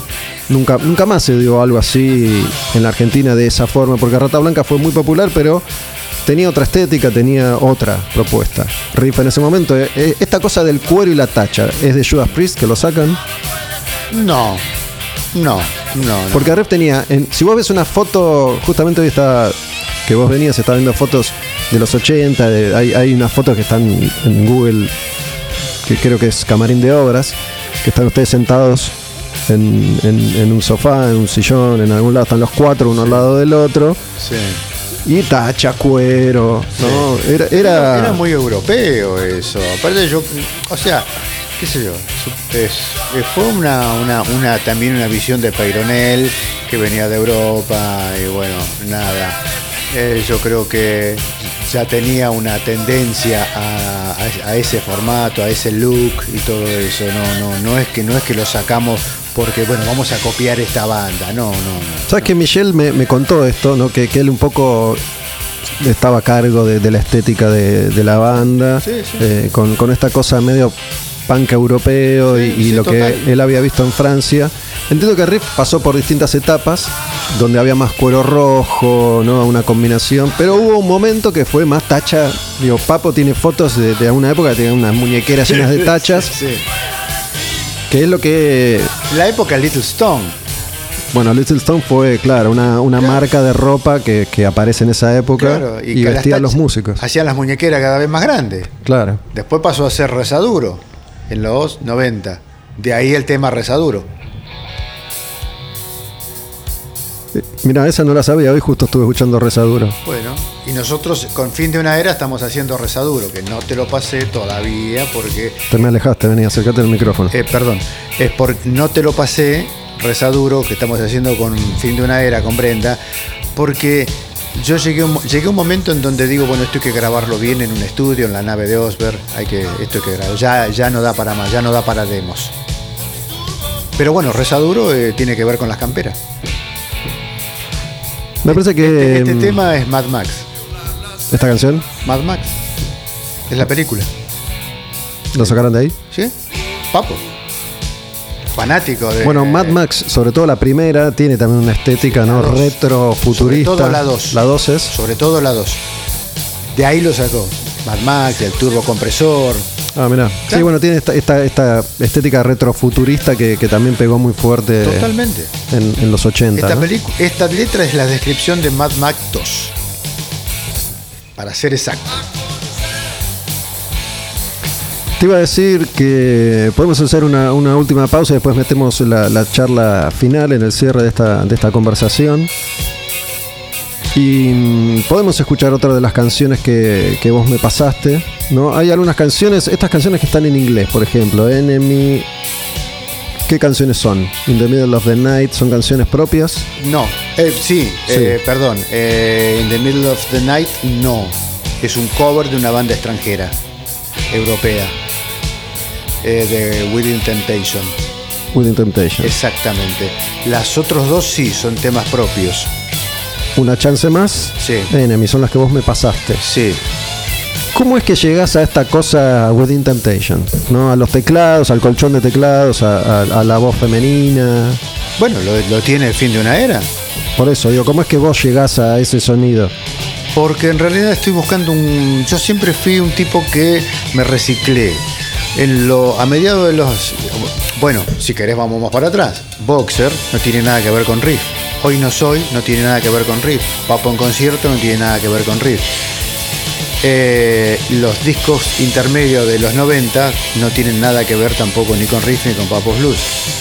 Entonces siempre me fui reciclando. Y hoy estoy buscando un, un- nuevo horizonte musicalmente desde hace ya un tiempo, cuatro o cinco años atrás, estoy buscando un nuevo horizonte y soy un tipo que siempre me fui para adelante.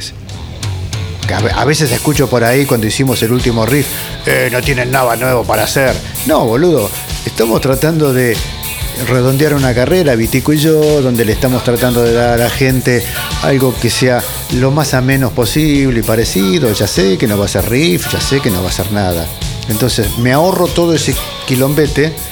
Entonces, en, fin de una era, justamente, eh, estamos haciendo un reciclado de los temas más duros de riff. Atenti, que no son no es cualquiera. Acá van a escuchar La Frontera Inesperada, Zona de Nadie, Reza Duro, Estamos Harto, eh, Maquinación, por ejemplo, Zona de Nadie, donde son los temas que más se prestan para meterle teclados, para hacerlos más sinfónicos, por la forma que tienen los temas. Entonces los potencié. Eso lo estoy usando como transición para Erosión, que es la banda que donde tiene 12 temas nuevos, inéditos, excepto el cover. O los covers, en realidad hay dos. Uno es el tren del cielo que es de acá, hecho power. Ah, sí, el tren del cielo. Sí. sí, que sí. canta la Soles. ¿Sí? Ah, tenía ganas que lo cante ella, en realidad. Pero bueno, nada. Me, me hiciste acordar, eh, fue, fue una canción favorita de mis hijas en, en- en- en algún momento, no sé si porque la escucharon en el jardín o qué. Power, power sinfónico, ¿eh? Sí, sí, yo te digo la, la versión de, de la Sole. Esta versión. Escúchame, ¿qué, ¿qué crees que escuchemos entonces de, de estas canciones que vos me mandaste? Podemos buscar las otras en, en YouTube, no sé si son las versiones que a vos te gustan. Digo, hay otras versiones de No. Riff en YouTube, ¿De, de- de qué? de fin de una era. Eh, no, en mi, Pero- canal, en mi canal de YouTube es el oficial, nada más. No, no hay, no hay. hay Ah, dos. bueno, sí, no, a esas, a esas me Sí, sí. No, hay, bueno, Para que yo vi más. Hay dos nada más. Dos o tres. Tres. Días buenos y malos está, maquinación está. Sí, y días. Eh, eh, bueno, la que. Debo seguir buscando, no está, porque yo no lo puse y no lo consideré como un video oficial de la banda, porque había estado descartado. que es un tulipán. Que es un tulipán, sí. Está. Pero bueno, son videos de cuarentena, viste, que nunca pensé que iba a ser cosas de ese nivel. En realidad no era esa, nunca fue esa la idea. Escúchame, eso- esos ruidos que estamos escuchando ahora no, no son ruidos que hacemos nosotros, sino que son los ruidos ambiente del lugar en el que estamos, en Tabernadín, Honduras y Tamés. Yo tengo estas tres canciones: Enemy, Sí. In the Middle of the Night y Una Chance Más. ¿Cuál prefieres escuchar de estas tres? Porque otra no tengo, otra no me No, pasaste. no, eh, bueno, te pregunto, ¿propios? Como vos quieras, una- propio mí- o un cover. A mí la del cobre me parece que está bueno porque da una idea de un sonido que estás experimentando. Bueno, que, mandate con esa. eh, In the Middle of the Night, que es de Within Temptation. Entonces, Sí. ok, escuchamos esa canción y después ya regresamos. Última entrada, últimos minutos de charla con Boff. Aclaro que la cantante no es argentina, es chilena. Victoria García Reyes. No es Brenda, es Victoria. Es eh, no, no, claro, eso es Erosion, es otra cosa. Brenda está en fin de una era. Escuchamos esa canción entonces y después seguimos charlando con Boff.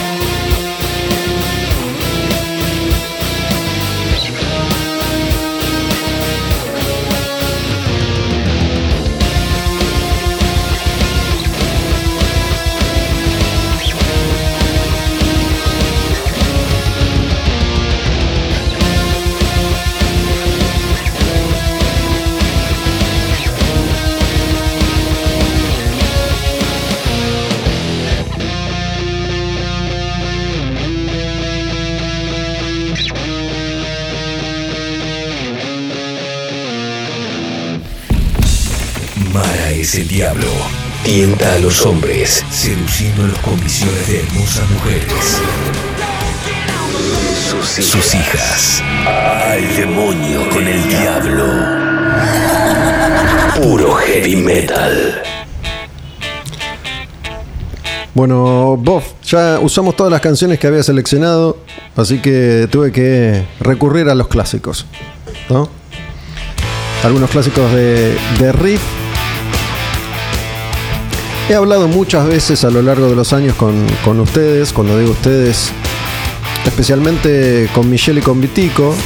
Con Papo he hablado algunas veces, nunca llegué a tener un, vínculo ni, ni llegamos a conocernos. Hice algunas notas algo que recuerdo con mucho cariño, por ejemplo, fue que yo transmití con Rock and Pop el Obras que se grabó y que después se editó con la reedición de este disco. No me acuerdo en qué año fue, la verdad, si fue en el 2001, no me acuerdo. 2001. 2001 puede ser. Y mm, siempre me quedó un recuerdo. Habían sacado este disco, que sea rock, y me acuerdo estar en camarines de obras antes de que arrancara el concierto y creo que estaba, estábamos saliendo en vivo, hablando con los cuatro. Y mm, en un momento se me ocurrió preguntar por eh, la era de Riff 7, ¿no? Yo probablemente era la primera vez que, que me cruzaba con ustedes, me parece.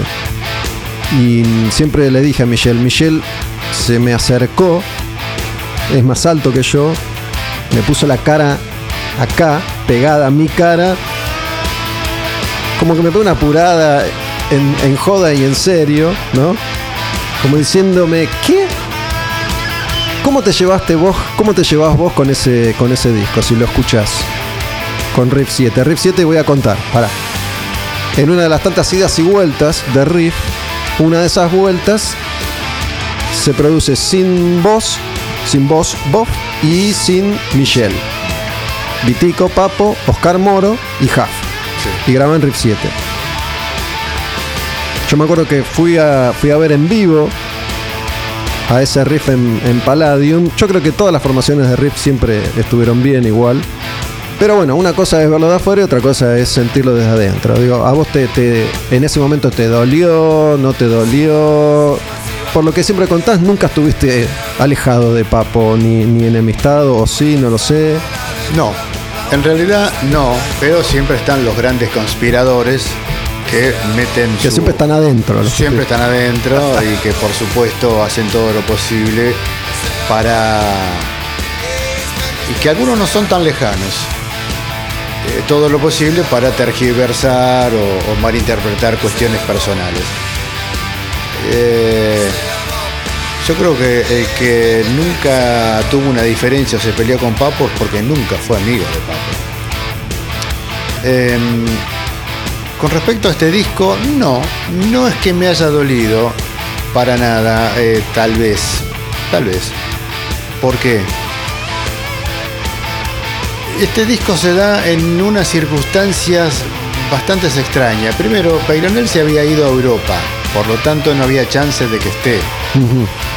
Y cuando el productor manager de la banda me llama, no me deja muy clara cuál era la pauta, no me deja muy claro cómo iba a ser el proceso para no entrar en detalles tan finos, por ejemplo. Entonces, mi respuesta fue, mirá, yo empecé con Riff porque me vino a buscar Papo, no vos. Si Papo no, me convoca de nuevo, nada, no, no, siento la necesidad de hacer esto porque ya no está Paironel, le digo tampoco, o que ¿cuál sería la gracia en todo caso? ¿Ya estaba Huff en esa ecuación o no? No, no, no, no, para nada. Es más, cuando vino Huff, nosotros en, en Hoy No Es Hoy, eh, Papo lo probó como bajista. ¿A Huff? Sí, en, Ah, hoy, mirá. en Hoy No Es Hoy. Esa sí que no la escuché nunca. Claro, porque estábamos buscando bajista. A lo que yo le dije, eh, mirá, yo no lo veo tocando el bajo, porque, no sé, es raro, o sea, es como que, está bien, a él por ahí le interesaba la propuesta y todo, le digo, pero hasta que- creo, si mal no recuerdo, le pregunté, digo, ¿vos tocas el bajo?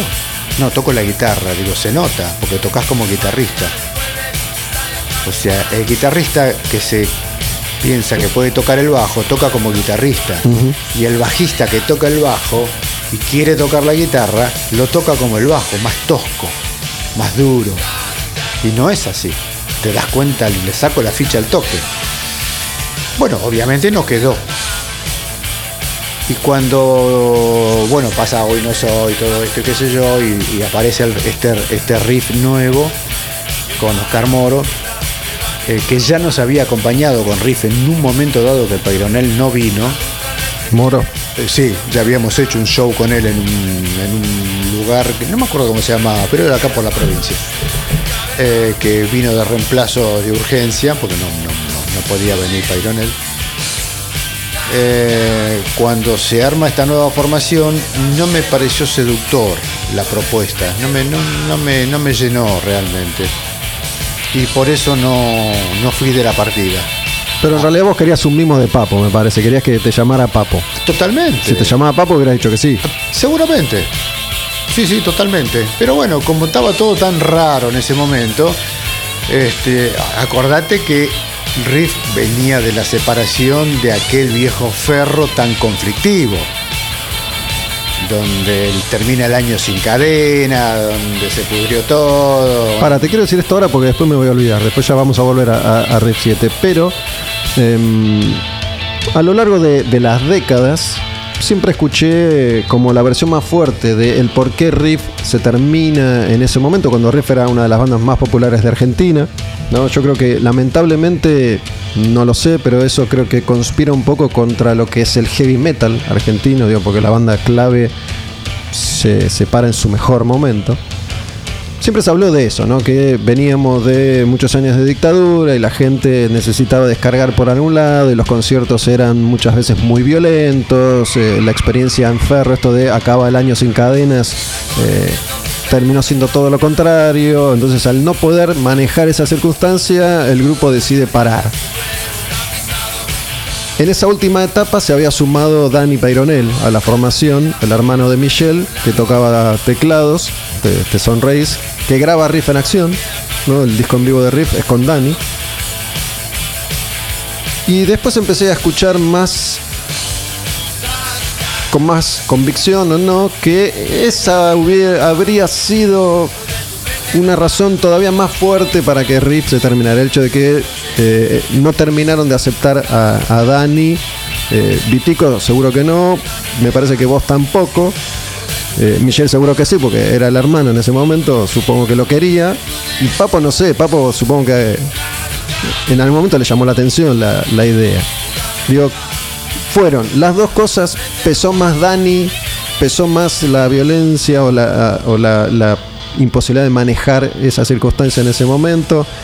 Porque, mm, viste que hace un rato dijiste, te voy a contar esto. Uno, con el paso del tiempo, a la misma historia le va agregando y quitando fantasía, ¿no? Porque la propia, el propio recuerdo se va ca- modificando. Sí. Bueno, Entonces, no es lo mismo contar esto hoy que contarlo en 1988. No. ¿Por qué? Eh, esto es quizás esto que yo te cuente o te aclare ahora. En su momento, en justamente 88, 80 y menos, un poquito menos. No, Michelle te está cantando al oído, justo. se con- déjelo nomás. Eh, yo creo que se, por ahí no se contradice, pero puede ser porque durante muchos años posteriores siempre se dijo, o siempre, saliendo de la propia banda, que había sido por justamente lo que vos mencionás, por la carga política, por la carga social, porque veníamos de una dictadura, pim, pam. Bueno, eso puede ser una parte de la película. Ahora, si Riff no se separó cuando era la peor época militar, donde estábamos absolutamente perseguidos y sin embargo seguimos tocando, lo de Ferro marcó un final. Lo que pasa es que Ferro fue el final, y esto es justamente a lo que me refiero, que por ahí eh, eh, contradice a esa vieja versión que vos me acabas de mencionar. En donde yo creo que, y quiero aclararlo, quiero aclararlo, que yo eh, con Dani Peyronel, este, me, me parece un tipo maravilloso, me parece un, un tipo con una experiencia, con un background tremendo, con, con mucho, muchos escenarios y todo, o sea, Digamos que me parece importante, Dani había tocado en UFO, una banda inglesa Claro. legendaria. El tipo tocó con Michael Schenker, ¿no? En una misma banda con Michael Schenker, guitarrista de UFO, de Scorpions. Digo, el tipo tenía como esos pergaminos. Meatloaf y todo eso. Claro, entonces, nada, nada, o sea, quiero decir, se armó una discordia porque, eh, por un lado, la gente no aceptaba que cante alguien que no sea Papo. O sea, hay una especie de balanza acá a la hora del por qué. Dani hacía, cantaba o hacía coros. No, cantaba, tenía coros y cantaba. Entonces la ¿Pero qué idea... canción cantaba Dani? ¿Vos solista metía a Dani? ¿O acompañaba a Papo? No, no me acuerdo qué tema hacía. Sí, no, lo acompañaban un montón de cosas, de coros. Ahora, ¿cuál era el objetivo y por qué la inclusión de Dani en la banda? Porque el objetivo de la banda, en la visión de la banda futuro, era ir a Europa. Por, por ende, ya el que hubiera tomado el protagonismo absoluto de frontman era Dani como cantante. Así era, Ese era el proyecto. ese era el proyecto, en realidad, Europa. Ahora, ahí donde se complican las cosas, porque eso en cierta manera se, se- se empezó a aplicar acá en Argentina y no funciona, no funcionó ni por la gente, ni por una cuestión interna de imposición. En ese momento Mundi seguía trabajando con ustedes, Mundi Epifanio. Sí. Sí. Mundi avaló esa, Sí, según sí. tu recuerdo. Sí, sí, Pero, totalmente. Pará, porque digo, todo esto es una charla, ¿no? Digo, pero ¿a quién se le podía haber ocurrido, se le, se le pudo haber ocurrido que Riff podía tener otra cara que no fuera la de Papo? Digo, incluso en ese momento. No estoy hablando ahora con el con las cartas, con el diario del lunes, ¿no? Digo, No, pero acá. ¿Cómo estás hablando del local? acá Ah, o en la China, digo. No, no, no, no. Afuera Riff no existe. No, está bien, pero Papo digo, no existe afuera. No, no, existe. Papo no existe, pero digo, esto no pasó, no se probó, así que no lo sabemos, pero digo, Riff en, en Inglaterra con Dani, Sí. Hubiera sido otra cosa. ¿Por qué? Porque él era conocido allá. Riff no, Papo no. Era, eh, hubiera sido otra cosa, otra propuesta para Europa, para el habla hispana. Sí, ¿qué? Eh, España. Pero o- del- ojo, esto es todo tren de especu- en- estamos especulando, ¿no? Pero digo, obviamente no podés llegar no a- hubiera podido funcionar eso de ninguna manera, te lo digo yo que no estuve nunca en la banda. No, ¿por qué? Más allá de, de lo bien que cantara Dani en inglés o, o de que fuera conocido, Es que por digo, eso- internamente no hubiera durado eso. Porque, y es lo que a eso iba. Ok. A Me eso- dejé llevar por la emoción, perdón. A, a eso, a eso iba. O sea, yo te estoy hablando de el producto hacia afuera. Sí, sí. No te estoy hablando del producto para adentro. Ahí donde cagó la propuesta. ¿Por qué? Porque empezó en Argentina y eso medio se empezó a imponer en Argentina. Ahí se cagó todo. Porque si hubiera sido afuera, por ahí hubiera durado un poquito más. Tres horas más duraba. Tres horas más hubiera durado, ¿viste? por ejemplo. Pero en la Argentina no duró un minuto. Entonces, ahí donde vienen las diferencias, que sí, que no, que yo digo, que no digo, que no, que acá el líder es Papo y es así. Y sí, y sí. Quedó demostrado a través de los años. Pero a. Papo le, lo convencía esta idea de, de No. Dani. Acá no. No, no. Solo Michelle lo bancaba, Sí, sí, sí. porque es el hermano. Y sí, no porque sea el hermano, sino porque venía Le, le gustaba la idea. Porque le gustaba la idea, porque tenía una visión internacional, que lo puedo justificar por ese lado, bien, perfecto. Pero se dieron las condiciones de una manera tal que empezó a crear un desgarramiento interno en la relación fea, mal, en donde ya no era una diferencia, ya era más hostil la cosa. Entonces el recital de Ferro, ahí vamos a Ferro, marcó el final porque se empezaron a sumar varias cosas. Lo que pasó, la, gente que venía de lo anterior, sí, está bien, pero hubieron otros recitales en donde lamentablemente hubieron problemas gravísimos, sin embargo los grupos siguieron tocando. Ahora, en este caso lo que sucedió es que marcó el final porque faltaba esa pequeña gota de algo interno que ya no venía bien para que suceda eso. ¿Cuál fue? El recital de Ferro que se desmadró, eh, eh, zona liberada, listo. La gota era esa. Listo, chavo, la mierda con todo. Quiero, quiero volver. Esto va a terminar en la actualidad, pero quiero volver a ese momento, el de Riff 7, porque tal vez cuando el disco sale y cuando toca esa formación, vos, se me ocurre, como, como no formabas parte de ese proyecto en ese momento, capaz que te, te dolió, pero 20 años después, capaz que eso ya está superado y podés escuchar el disco desde otro lugar, ¿o no? No, ni lo escucho. No lo escuchás. No, ni- no me interesa. Ahora, reconozco que la espada sagrada es un gran tema. Reconozco que tiene dos o tres temas que son, están buenos, muy buenos. Eh, pero ¿sabes en qué me baso? En lo que opina la gente. Ahí está un poco repartido. Pero no soy yo quien tenga que opinar sobre eso, sino es la gente la que decide y la gente hasta el día de hoy, la formación que tiene eh, por, por- por voto unánime es la clásica, Peyronel, Vitico, Papo, vos, Eh, pero no soy yo quien deba criticar ese disco. ¿Sabes que No está mal, está bueno. Es un muy buen no soy, no soy yo quien lo tenga que criticar para nada. No tengo por qué tampoco. Te iba a decir, considero que, que mi posición es privilegiada por muchos aspectos, ¿no? Por, de nuevo, por, por haber vivido toda esa etapa, por, por haberla eh, consumido, por haber escuchado y por, por el laburo que terminé haciendo, que, que en los 80 no tenía ni idea que eso me iba a pasar y que terminé haciendo y que es un laburo que me permitió conocerlos a todos ustedes, hablar mil veces con todos ustedes y poder ver desde lejos y a veces un poquitito más cerca por, por la familiaridad que fui teniendo con ustedes a lo largo de los años. ¿no? Yo hoy me puedo sentar a hablar con vos de esta manera y lo mismo puedo hacer con Michelle, con Huff, con, con Vitico, he tenido charlas divinas con todos. Y obviamente yo como no estuve ahí, estoy desprovisto de esa emoción. Entonces puedo escuchar ese disco o todos los discos desde, desde otro lugar. Y está correcto. Claro. Y voy entonces a las últimas dos encarnaciones de, de Riff. ¿no?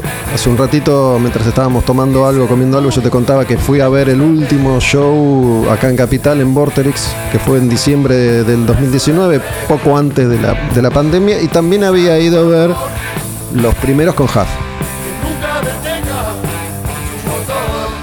Esos primeros shows incluyen a Vitico, a Huff, a Luciano Napolitano, el hijo de Papo, a Moro, el hijo de Moro, Juan. Y primero como invitado y cada vez más adentro, Nico Berciartúa, el hijo de, de Vitico. En esa, en esa primera etapa vos no estás. A ver a dónde vas. En ese momento, Vitico, que es un tipo muy especial, se refirió más que nada a Michelle, pero dijo una y varias veces que los dos fueron invitados a participar, vos y Michelle. Ah, Y Michelle dijo de Michelle que Michelle supuestamente le pidió, bueno, dame 300 mil dólares. Que si no viniendo- exactamente así. Yo creo que Michelle puede haberle pedido cualquier cosa, no sé si 300 mil dólares, No, no, pero eso, bueno. no, eso sí. Pero no, no, no fue eh, cronológicamente. No, no, no sé, la cronología la desconozco, pero No ¿sí fui- te invitaron? No ¿O fuimos- no te invitaron? No, no, no. no. ¿No Era- fueron invitados? No, no, pero para, para, para. Ordenámelo. Vamos a ordenarlo. Dale. No existía el menor, la menor intención de volver con Riff. De ninguna, de nadie. El día que surgió la idea de poder volver para hacer una gran despedida, porque creo que la gente se lo merecía por cómo fue todo abruptamente. Nadie pensó que Papo iba a tener lo que el, el accidente que tuvo y todo eso. Siempre dijimos que era como tener la última charla de café con los amigos. En este caso eran bastantes amigos. Bueno, cuando Vitico me lo propone, vino con una propuesta muy interesante, muy buena, con todo un, formato a nivel prensa, con los, grandes y principales medios. Bueno, el Bebe con Tepomi era uno. Este, estaba todo listo. Entonces, ¿qué hicimos? Debería contar otras cosas que no las quiero poner en la mesa en este momento. Pero bueno, lo fuimos a ver a nuestro compañero Michel Peyronel con Vitico, del cual le dije, pero ¿por qué no lo hacemos los tres? Bueno, m- diferencia va, diferencia viene, al fin y al cabo fuimos con Vitico, con Me Víctor. costó un poquito convencer a Vitico de ir a llamar al Mm, Villa. Me costó un poquito, pero digo, ya está, enterremos la sacha. Enterremos la sacha en el fondo de casa. Ya está, las, las enterramos en el pantano y, empecemos una etapa nueva. Bueno, bueno, fenómeno. Fuimos a la casa de nuestro compañero Mitchell Peyronel y quedamos en la vuelta en el 2010 y esto fue en el 18. La- el primer, los primeros Vorterix de ese riff que vos mencionas fue en el final de 2018. Al principio del 2018, verano, habrá sido marzo, hacía bastante calor. Ahí nos reunimos con nuestro benemérito compañero, ex Michel Peyronel, ex compañero. Fuimos, una charla agradable, un almuerzo agradable, todo bien, qué bueno, qué bueno, sí está bien. La propuesta era grande, la propuesta era ambigua, la propuesta era el hipódromo, era algo muy, muy grande. Pero bueno, salimos de ahí todos conformes. El hombre, eh, eh, eh, Michel, por un lado, bueno, él tenía una exigencia muy particular en cuanto a lo, a lo que él refería. Nos pareció a Víctor y a mí que era un poco exagerado. Hablamos de cantidad de dinero. Sí, En este caso, sí. sí, mucho sí, dinero. lo, que, lo que acabas de mencionar era eso. Entonces, bueno, lo hablamos con Vitico, la verdad, me parece que es un poco exagerado, pero bueno, todo es hablable. Convengamos que todo es hablable, bueno, para.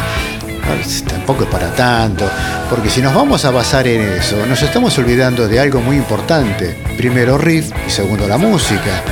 Esto lo estamos haciendo por algo en particular. Ahora, si vamos a anteponer los números, y yo creo que estamos perdiendo el objetivo. Ahora, claro, en Argentina se ve de una manera. Ahora, cuando muere Freddie Mercury, nadie pensó en cuánta guita va a ser eh, Brian May, qué hijo de puta, o, o- o- Roger, ¿cómo se llama? El Roger baterista? Taylor. Roger Taylor, o, Deacon.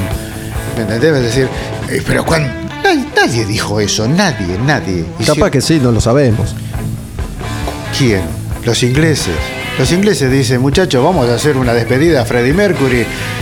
Los derechos de televisación valen tanto, esto vale tanto, te queda tanto, te queda tanto y a la mierda. No, por eso, digo, se me ocurre que además de la experiencia y el profesionalismo, los números son otros, entonces Obvio. hay mucho más para repartir. Oh, sí. Acá hay mucho menos para, para pelearse. Lo que pasa es que esa es la parte obvia. Acá se piensa que el músico vive del pedo atómico. No, no es así. Si vas a hacer un espectáculo y a vos te cobran una entrada, hoy por hoy, una entrada de 1.500 o 2.000 mangos, vos vas a querer ver un buen show. Me interesa saber esto. ¿Por qué me cobras dos lucas la entrada? Y, y haces un show de mierda con cuatro equipos pedorro. A nadie le va a gustar eso. Entonces, si, si te pagando una entrada, hay que respetarlo. Conociendo un poco esto, cómo funciona, ya te dejo continuar. Sí. Me, me gustaría saber esto. Eh, dudo que esto fuera una iniciativa solamente de ustedes dos y se la van a proponer a Michelle. Sí, Alguien, Así, así fue. pero no, no había un promotor. Claro. ¿Quién era? ¿Quién, es, quién, quién iba a ser el promotor? Sí, pero no te voy a dar marcas. Marcas importantes de una empresa de leche. Pero era, era un promotor, una, una marca iba a poner plata, pero no había un promotor, no, no estaba Popar, no estaba MTS, no estaba. No había eso. No. Eso era lo más loco. Que había una empresa muy grande, lechera. Ah. Increíble, porque tendría que haber sido una empresa de cerveza en todo caso. Muy raro. Una empresa de whisky. Bueno, no. Pero bueno, A eso no hay que discutir. Corcho Rodríguez no estaba tampoco, no, ¿eh? Tampoco. Por eso te digo, era una propuesta audaz, buena. Estaba el bebé con Tepomi. Ah, Bebe era. El bebé con Tepomi, sí, en la parte difusión y prensa. Está bien, está bien. TN, Pero no- él no forma parte de ese negocio. Ah, sí. Y- y claro. Él sí. dijo, tengo una marca de leche, chicos, ¿qué les No, parece? no, no, bueno, en todo caso no, eso es un mérito de Vitico, Ah, ok, que él Vitico. tenía algo con esta empresa, esta empresa le dice, che, ¿y si hacemos algo grosso y así, esto que lo otro? Ok, ok. ¿Y cómo sería? Y bueno, mirá, hasta acá puede dar, hasta aquí. Nada, eso, esos detalles te los podría contar Vitico mucho más deta- detallado. Salimos de la casa de nuestro ex compañero Michel. Salimos, perfecto, todo bien. Bueno, empezamos con los números. Eh, no, pero pará. Primero veamos cuál es el resultado, qué es lo que podemos hacer, que esto, que lo otro, y que aquello, qué sé yo. Bueno, esto yo lo hablé con Vitico, eh, no es que lo estoy hablando yo simplemente, Vitico esto lo tiene claro también. ¿eh? Bueno, ahora, ¿qué fue lo que, cordó, lo que cortó el cordón umbilical? ¿Lo que pidió o, un hecho que sucedió de parte de nuestro ex compañero? Lo, Ah, lo que nos hirió, no me diga la puta madre. lo que nos hirió es algo que omitió decirnos a los dos. Había olvidado ese detalle. El, el garante era El vide, el lobista. el lobista. Un programa de televisión. Que esa canción fue ¿Esa canción es esta canción? Lily Malone era. Lili- No, eh, el, eh, Mala noche. Mala noche. Justamente para el lobista, que lo eligió la producción del lobista. Pero todos dimos el consentimiento para que Polka lo pase. Estaba todo bien, eso está perfecto. Todo legal, todo en regla, todo bien, ningún problema. Lo que nos hirió fue que al poquito tiempo salió un video donde decía video oficial de Riff, pero no estaba ni Vitico ni yo. Y ahí eso nos hirió feo, mal, porque nosotros fuimos con una propuesta honesta, abierta y con los papeles en la mesa. Para porque esto no me acuerdo. Michelle hizo un video de esa canción, un video nuevo para ese momento, para a raíz de El Lobista. Pero ya habíamos hablado con él. Piri le puso riff. Claro. Decía video oficial de Riff. Que esto yo lo hablé con los chicos de Popar, que por supuesto. eh, eh, eh, no, no Gastón. eh, se me hicieron despelote de nombre. Esteban. Esteban Costa. Esteban. Esteban, un divino. Le- le- le- cuando lo llamo le digo, mirá Esteban, me parece que no corresponde. Pero si nosotros estamos, es más, si hubiéramos hecho, sabiendo eso y sabiendo que había esa posibilidad, por parte de los chicos de Polka, que con muy buena intención hicieron todo, pero nos hubiéramos sumado todos. Es más, hay, hay imágenes de Papo tocando en vivo ese tema, hubiéramos sumado durante todo el año, el lobista todo el año, y a fin de año presentábamos el riff que habíamos hablado a principio de año. Hubiera sido genial. Bueno, esto a Vitico no le gustó, a mí no me gustó, por supuesto, porque si yo vengo y te hago una propuesta, después me salís con algo que no me lo blanqueas, decís, bueno, por lo menos me lo hubieras blanqueado, Sí. hubieras dicho, che, muchachos, bueno, sí, sí, me lo, me lo había contado Vitico esto. tengo que decir algo. Pasó esto y esto y esto, pero yo no sabía esto de ustedes. Bueno, pará, ¿cómo hacemos? Y ahí te la pones. Entonces, bueno, nada. Entonces, a esta altura del partido, como no me como un solo Esto traía, traía beneficios económicos para Michelle, además de los beneficios a su ego, o era una cuestión solo de ego, o era ego y económico. No, ego. Ego. ¿Económico de dónde? Como Bueno, le- qué sé yo, capaz que yo le vendió dije. algo, no sé. Yo se lo dije. ¿Y cuál es el, el beneficio?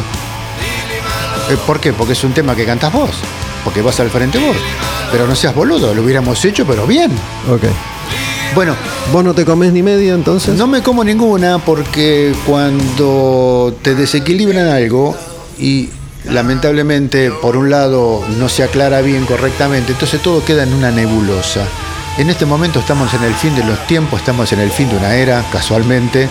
Estamos, no hay tiempo, se acabó el tiempo, así que no hay tiempo para llorar, no hay tiempo para pensar, no hay tiempo para nada. Se acabó el tiempo, se nos acabó el tiempo a todo. Veamos qué es lo que vamos a hacer. Entonces, si te tengo que decir algo, te lo digo en la cara. ¿Te gusta, Mato? ¿No te gusta? Bueno, decime vos qué es lo que no te gusta. Y después lo discutimos. Eso fue lo que sucedió y por eso el riff original no volvió. Lo cual co- Pitico coincide con eso, ¿eh? no es que lo digo yo. bien, entonces hasta acá queda, queda aclarado, aclarado Una eso. boludez muy boluda realmente. No se habló más del tema. No, porque lo podíamos haber hablado, pero bueno, la, obstina, la obstinación y un poco la egolatría y el... Bueno, listo. Resultante, Vitico, mm, ahí tu pregunta al comienzo. Sí me convoca a mí, a él no, por estos motivos. O sea, la convocatoria era los tres.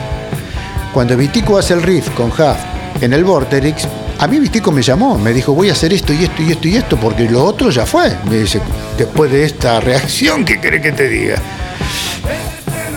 Yo le dije que no. Gracias, Víctor, pero no, porque la idea original se deformó. Lo que habíamos dicho se deformó, ya está, no fue. No, pero escuchame, me llamó el chino de MTS, el chino un divino, me quiso convencer, y digo, chino, no, no, no.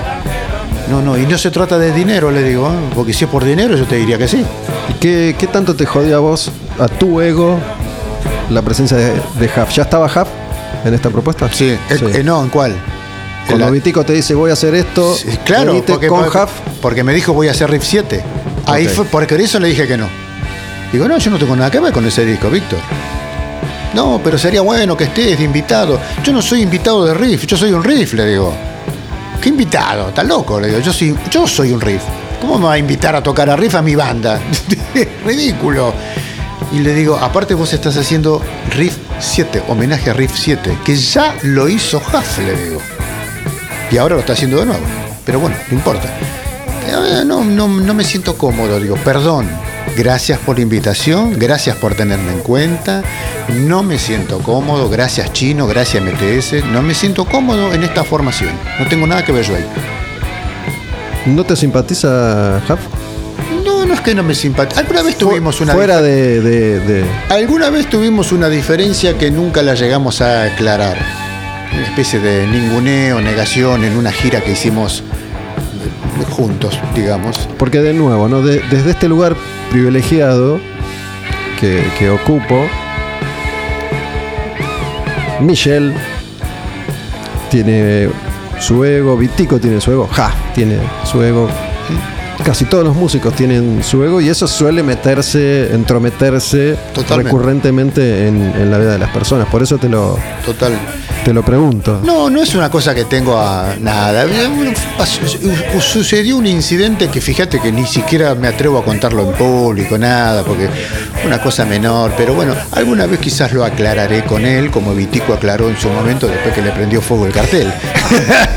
Gracias, porque lo- lo iba- era, era lo próximo que iba a mencionar. ¿no? Hablando de estas cosas, digo yo, digo, yo he sido testigo de nuevo de Vitico y Michelle juntos, amándose, de Vitico y Michelle separados, odiándose, de Michelle diciendo boludeces de Vitico esta semana Se dan para para, que te- amigarse la siguiente, para pelearse la otra, para amigarse. Digo, la última vez que vi a Vitico le dije, no te quiero ver con Michelle a los besos el mes que viene. Bueno, todo puede ser. Claro, por eso le digo, Ahora, bueno, bien. eh, por eso, en ese riff no intervení. Pero después, como, como, como Huff, no sé qué pasó internamente, ah, se aleja. se fue. Me vuelve a llamar Vitico y me vuelve a llamar el chino. Le digo, bueno, ahí me, me sedujo un poco más y. ¿Y ahí, en ese show no, no tocan ninguna de Rip 7? sí, o la, espa- la espada, la espada sagrada. Y. Creo que otro más. Dios Devorador. Dios devorador. Totalmente. Ahí sí las tocaste, porque no estaba Huff. Yo no tengo problema con tocar a Ego. Qué bueno. En algún momento dado le dije, mira, voy a hacer un esfuerzo para tocar esto. Voy a hacer Sabes una- que yo, ojo, lo reentiendo, pero yo de nuevo muchas veces, últimamente, digo, se están muriendo músicos todos los días. ¿no? Entonces yo últimamente pienso mucho en eso y, y pienso pienso mucho en esta circunstancia en que, porque seamos sinceros, ¿no? Que no, que no suceda. Pero mañana le cae un meteorito en la cabeza a Michelle y ustedes se van a poner mal. Pero por supuesto, porque Entonces- uno, uno nunca le desea el mal a ningún compañero que hemos hecho y hemos caminado tantos kilómetros de ruta. Uno lo, por ahí lo que critica es la actitud errónea, nada más. No, eso está claro. Yo te doy un ejemplo, por ahí te tengo que dar otro, no, no sé, digo, mañana Richie Blackmore se va a morir y Ian Gillan algo le va, algo le va a pasar en el corazón, ¿entendés? Entonces va a decir, puta, Sí. no nos dimos un, un apretón de manos en 55 años. Puede ¿no? pasar eso, Digo, puede, puede decir, por fin se fue este pedazo. También, de- pero no es lo más común. No es lo más No, común. no, no, no, no, que tampoco creo que sea así. Viste, yo a veces pienso en. Estuve escuchando mucho rock argentino, como te venía diciendo, y pienso en Soule, en Willy Quiroga, en Javier Martínez, en. Digo, yo no soy quien para decirle a nadie lo que tiene que hacer.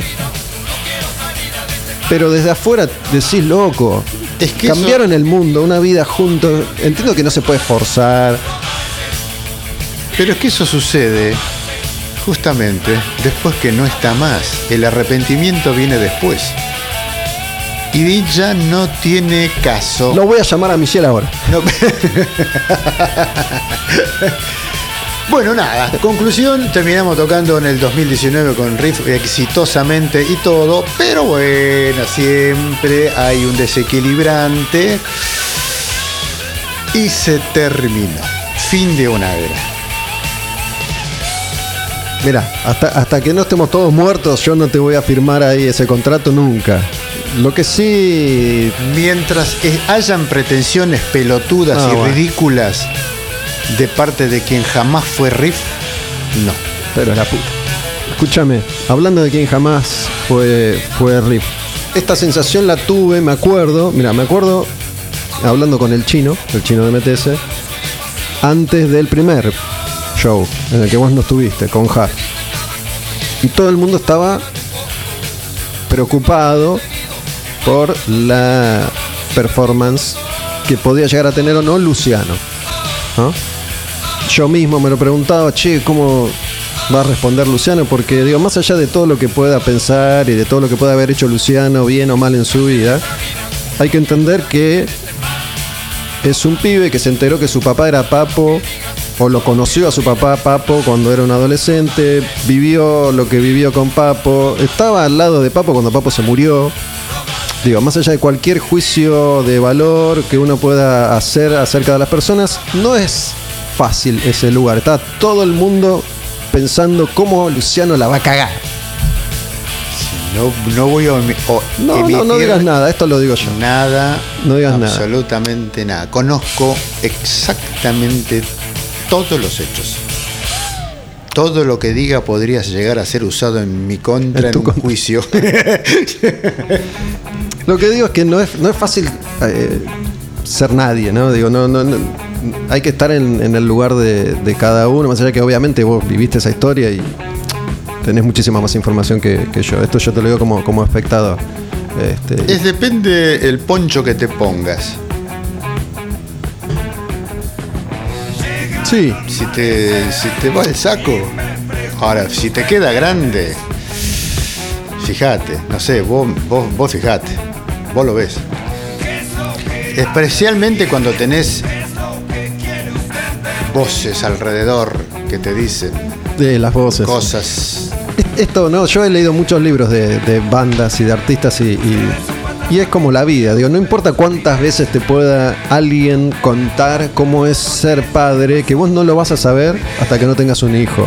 Nadie te puede hacer entender cómo es tomar cocaína hasta que tomes cocaína. Mi padre no fue conmigo como yo no lo fui con mi hijo ahora.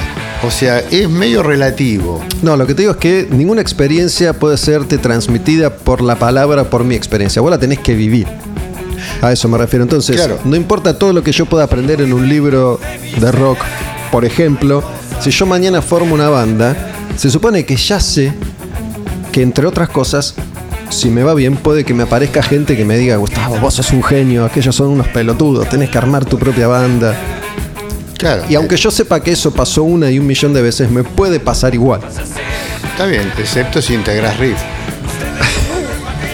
Ahí Ahí ya- ya es más difícil todo. No, claro que es más difícil. Ahí no tenés que opinar, no tenés que decir nada. Pero alguien va a venir y te va a decir, vos sos el hijo de papo, sos el verdadero heredero Yo no, de. yo no dije eso. No, vos no, pero alguien se lo dijo. Lo que Ah. quiero decir es, uno puede, esto yo lo digo, Gustavo Olmedo, uno puede o Eso no. puede pasar afuera de Riff, adentro de Riff no. Y cuando pasa dentro de Riff, estando Vitico y yo, y si hubiera estado Peirón peor. Eso no, no, no, no, no ha lugar. Vaya, búsquese un abogado nuevo, no hay, no, no, no, no. Con, e- con ese contexto ya perdiste el juicio. Escúchame, es una, es una pena, digo, porque ahora ya, viste, todas las marcas de leche están en problemas, ya no tienen, no tienen fondos para invertir. Loco, un placer. Me gusta, me gusta mucho compartir estos momentos, estas charlas con, con músicos como vos. Así que agradezco que hayas venido acá a hablar dos horas conmigo. No, eh, yo te agradezco, Gustavo, que me hayas invitado. eh, como te dije en algún momento dado, y lo que no te conté. Contaste bastante, por suerte, ¿vale? No, te conté, ¿sabes qué? Un 30%, ponele, 40, no, sí, hay 30. Uh, hay una historia mucho más larga. Pero bueno, lo veremos después que termine esta tercera guerra mundial. Hay que ver si termina. Escúchame, Qué bueno eso, ¿eh? Hay la, que- la hay que ver tercera si- guerra. No, hay que ver si Ah, termina. bueno. Vivimos que una, una toda, guerra, guerra, toda guerra terminó. una guerra continua. Hay que ver cuáles son las consecuencias. Sí, ya, ya estamos viviendo unas cuantas consecuencias de, de- de esta nueva Sí. realidad, entre comillas. Le falta, todavía le falta. Pero bueno, a mí la verdad que, digo, más allá de todo esto que, que podemos conversar, digo, tam- tampoco es que me, me- la verdad me interesa meterme en, en la intimidad real y por ahí más dolorosa, más escabrosa de ustedes, es, es problema de ustedes, pero me gusta mucho todo esto Sí. y, y repasar lo que, lo que es la historia de un, de- de un músico, de una banda de 40 años, 45 años y, y todo lo que significa y significó hacer, en este caso, música, porque en definitiva lo que nos une es la música. Digo, yo estoy acá por las canciones, vos también, vos tocás, yo escucho. Sí, Te puedo hablar de la intimidad de la banda, pero no de la intimidad ya de cosas de puerta hacia adentro Sí, eso de, mismo. de- de mis compañeros o inclusive la relación de, Papo con su hijo. Bueno, no, eso ya es otra película. Yo te hablo lo que viví, lo que vivimos y lo que ah, más de uno ha visto, ha compartido. Y me gusta, me gusta mucho conversar con vos en este caso, y me gusta mucho lo que te decía hace un rato largo ya, ¿no? Cuando, cuando uno escucha estas canciones, no importa si las escuchaste 250 mil veces, viste, siempre podés descubrir algo nuevo, algo diferente, algo que hoy con 52 años escucho distinto a, a como lo escuchaba cuando tenía 16. Así que de nuevo, un placer.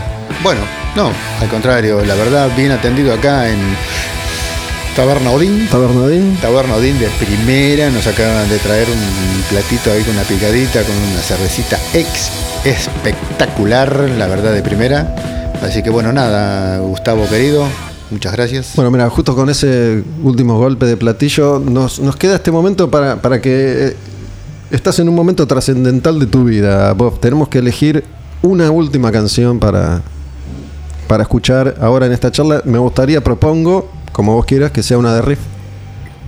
La que vos quieras, pero que sea una de riff. Hemos estado escuchando, además de las canciones de riff mientras hablábamos. Bienvenida a mi lado oscuro. ¿Vamos con esa? Dale. ¿Por, por qué te, te vino esa canción? ¿Por algo en particular? Actualidad, más actualidad. ¿De qué habla esa canción? No- nos tenemos que meter en la, No, no. la intimidad de quién. No, no, no, no. Yo, yo reconozco que la verdad que Michel Peyronel es un gran, un gran autor, autor y compositor. Compositor, música, autor, letra. Un gran autor, realmente, mucho talento para eso. No sé si en los últimos tiempos lo sigue, lo sigue teniendo, no, no- sé qué ha sacado en los últimos tiempos, no, no, no, no tengo la menor idea. Pero ha hecho unas letras que son realmente este, maravillosas, que todo el, mundo, todo el mundo lo sabe, o sea, desde la pantalla del mundo nuevo hasta maquinación, eh, días buenos y malos, eh, zona de nadie, La frontera inesperada, o sea, muchos temas importantes. Bueno, eh, justamente Bienvenida a mi lado oscuro, Lily Malone, en este caso eh, es alguien que conoce justamente su lado oscuro.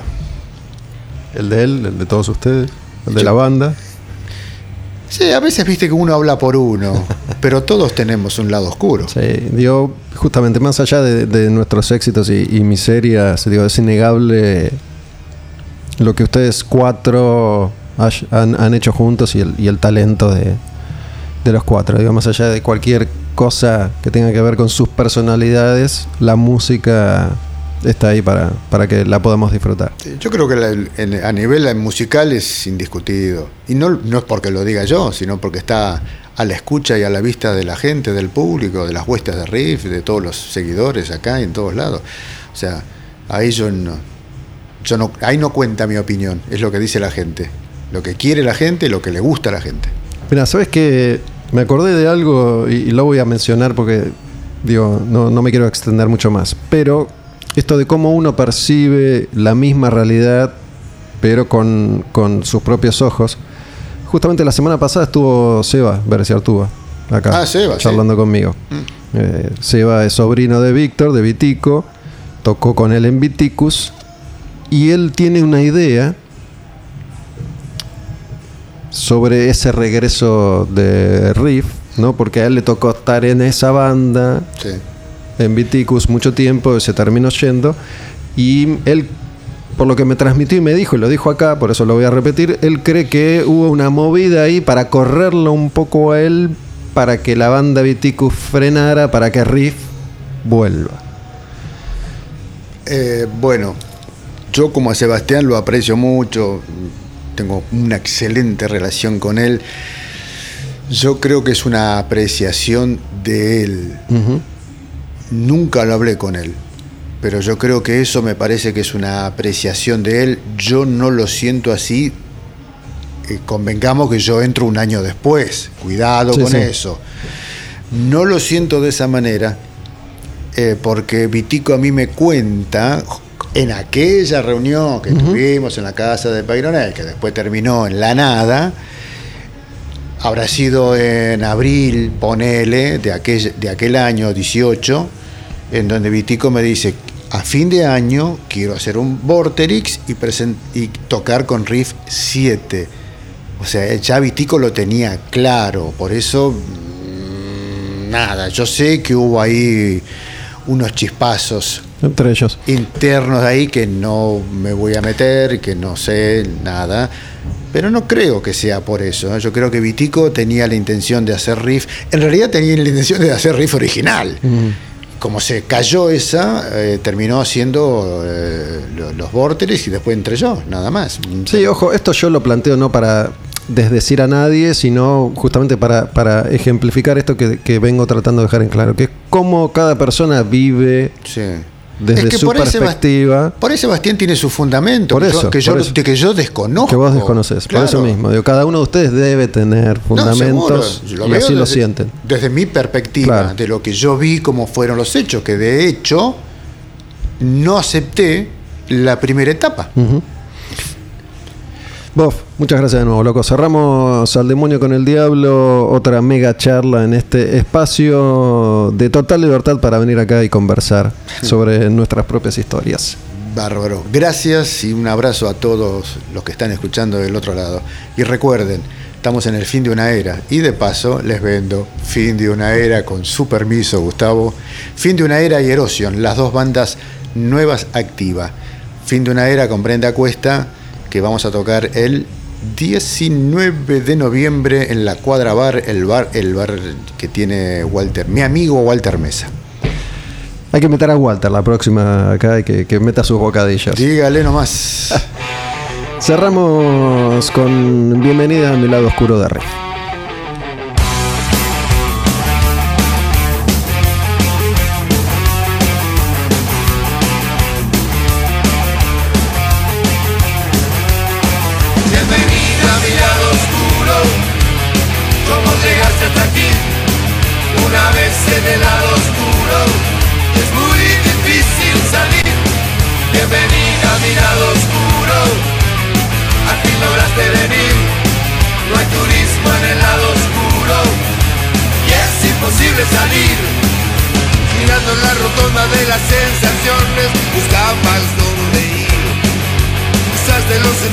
Las emociones tomaste otro carril. Si estás en el camino donde nadie ha ido, por el asfalto sin luz, buscándole sentido donde no hay sentido, pagas clavada una cruz. Bienvenida a mi lado oscuro, ¿cómo llegaste hasta aquí? Una vez en el lado oscuro, es muy difícil salir. Bienvenida a mi lado oscuro, lograste venir. No hay turismo en el lado oscuro y es imposible salir. Hablamos de la zona donde el sol no asoma, en vano es gritar o correr. Si sola te mentiste, ganaste o perdiste, según como lo quieras ver. Ahora te aconsejo, relájate puesto que es mucho mejor que sonríe. Si entraste por la puerta es porque estaba abierta, podrás gozar o gemir.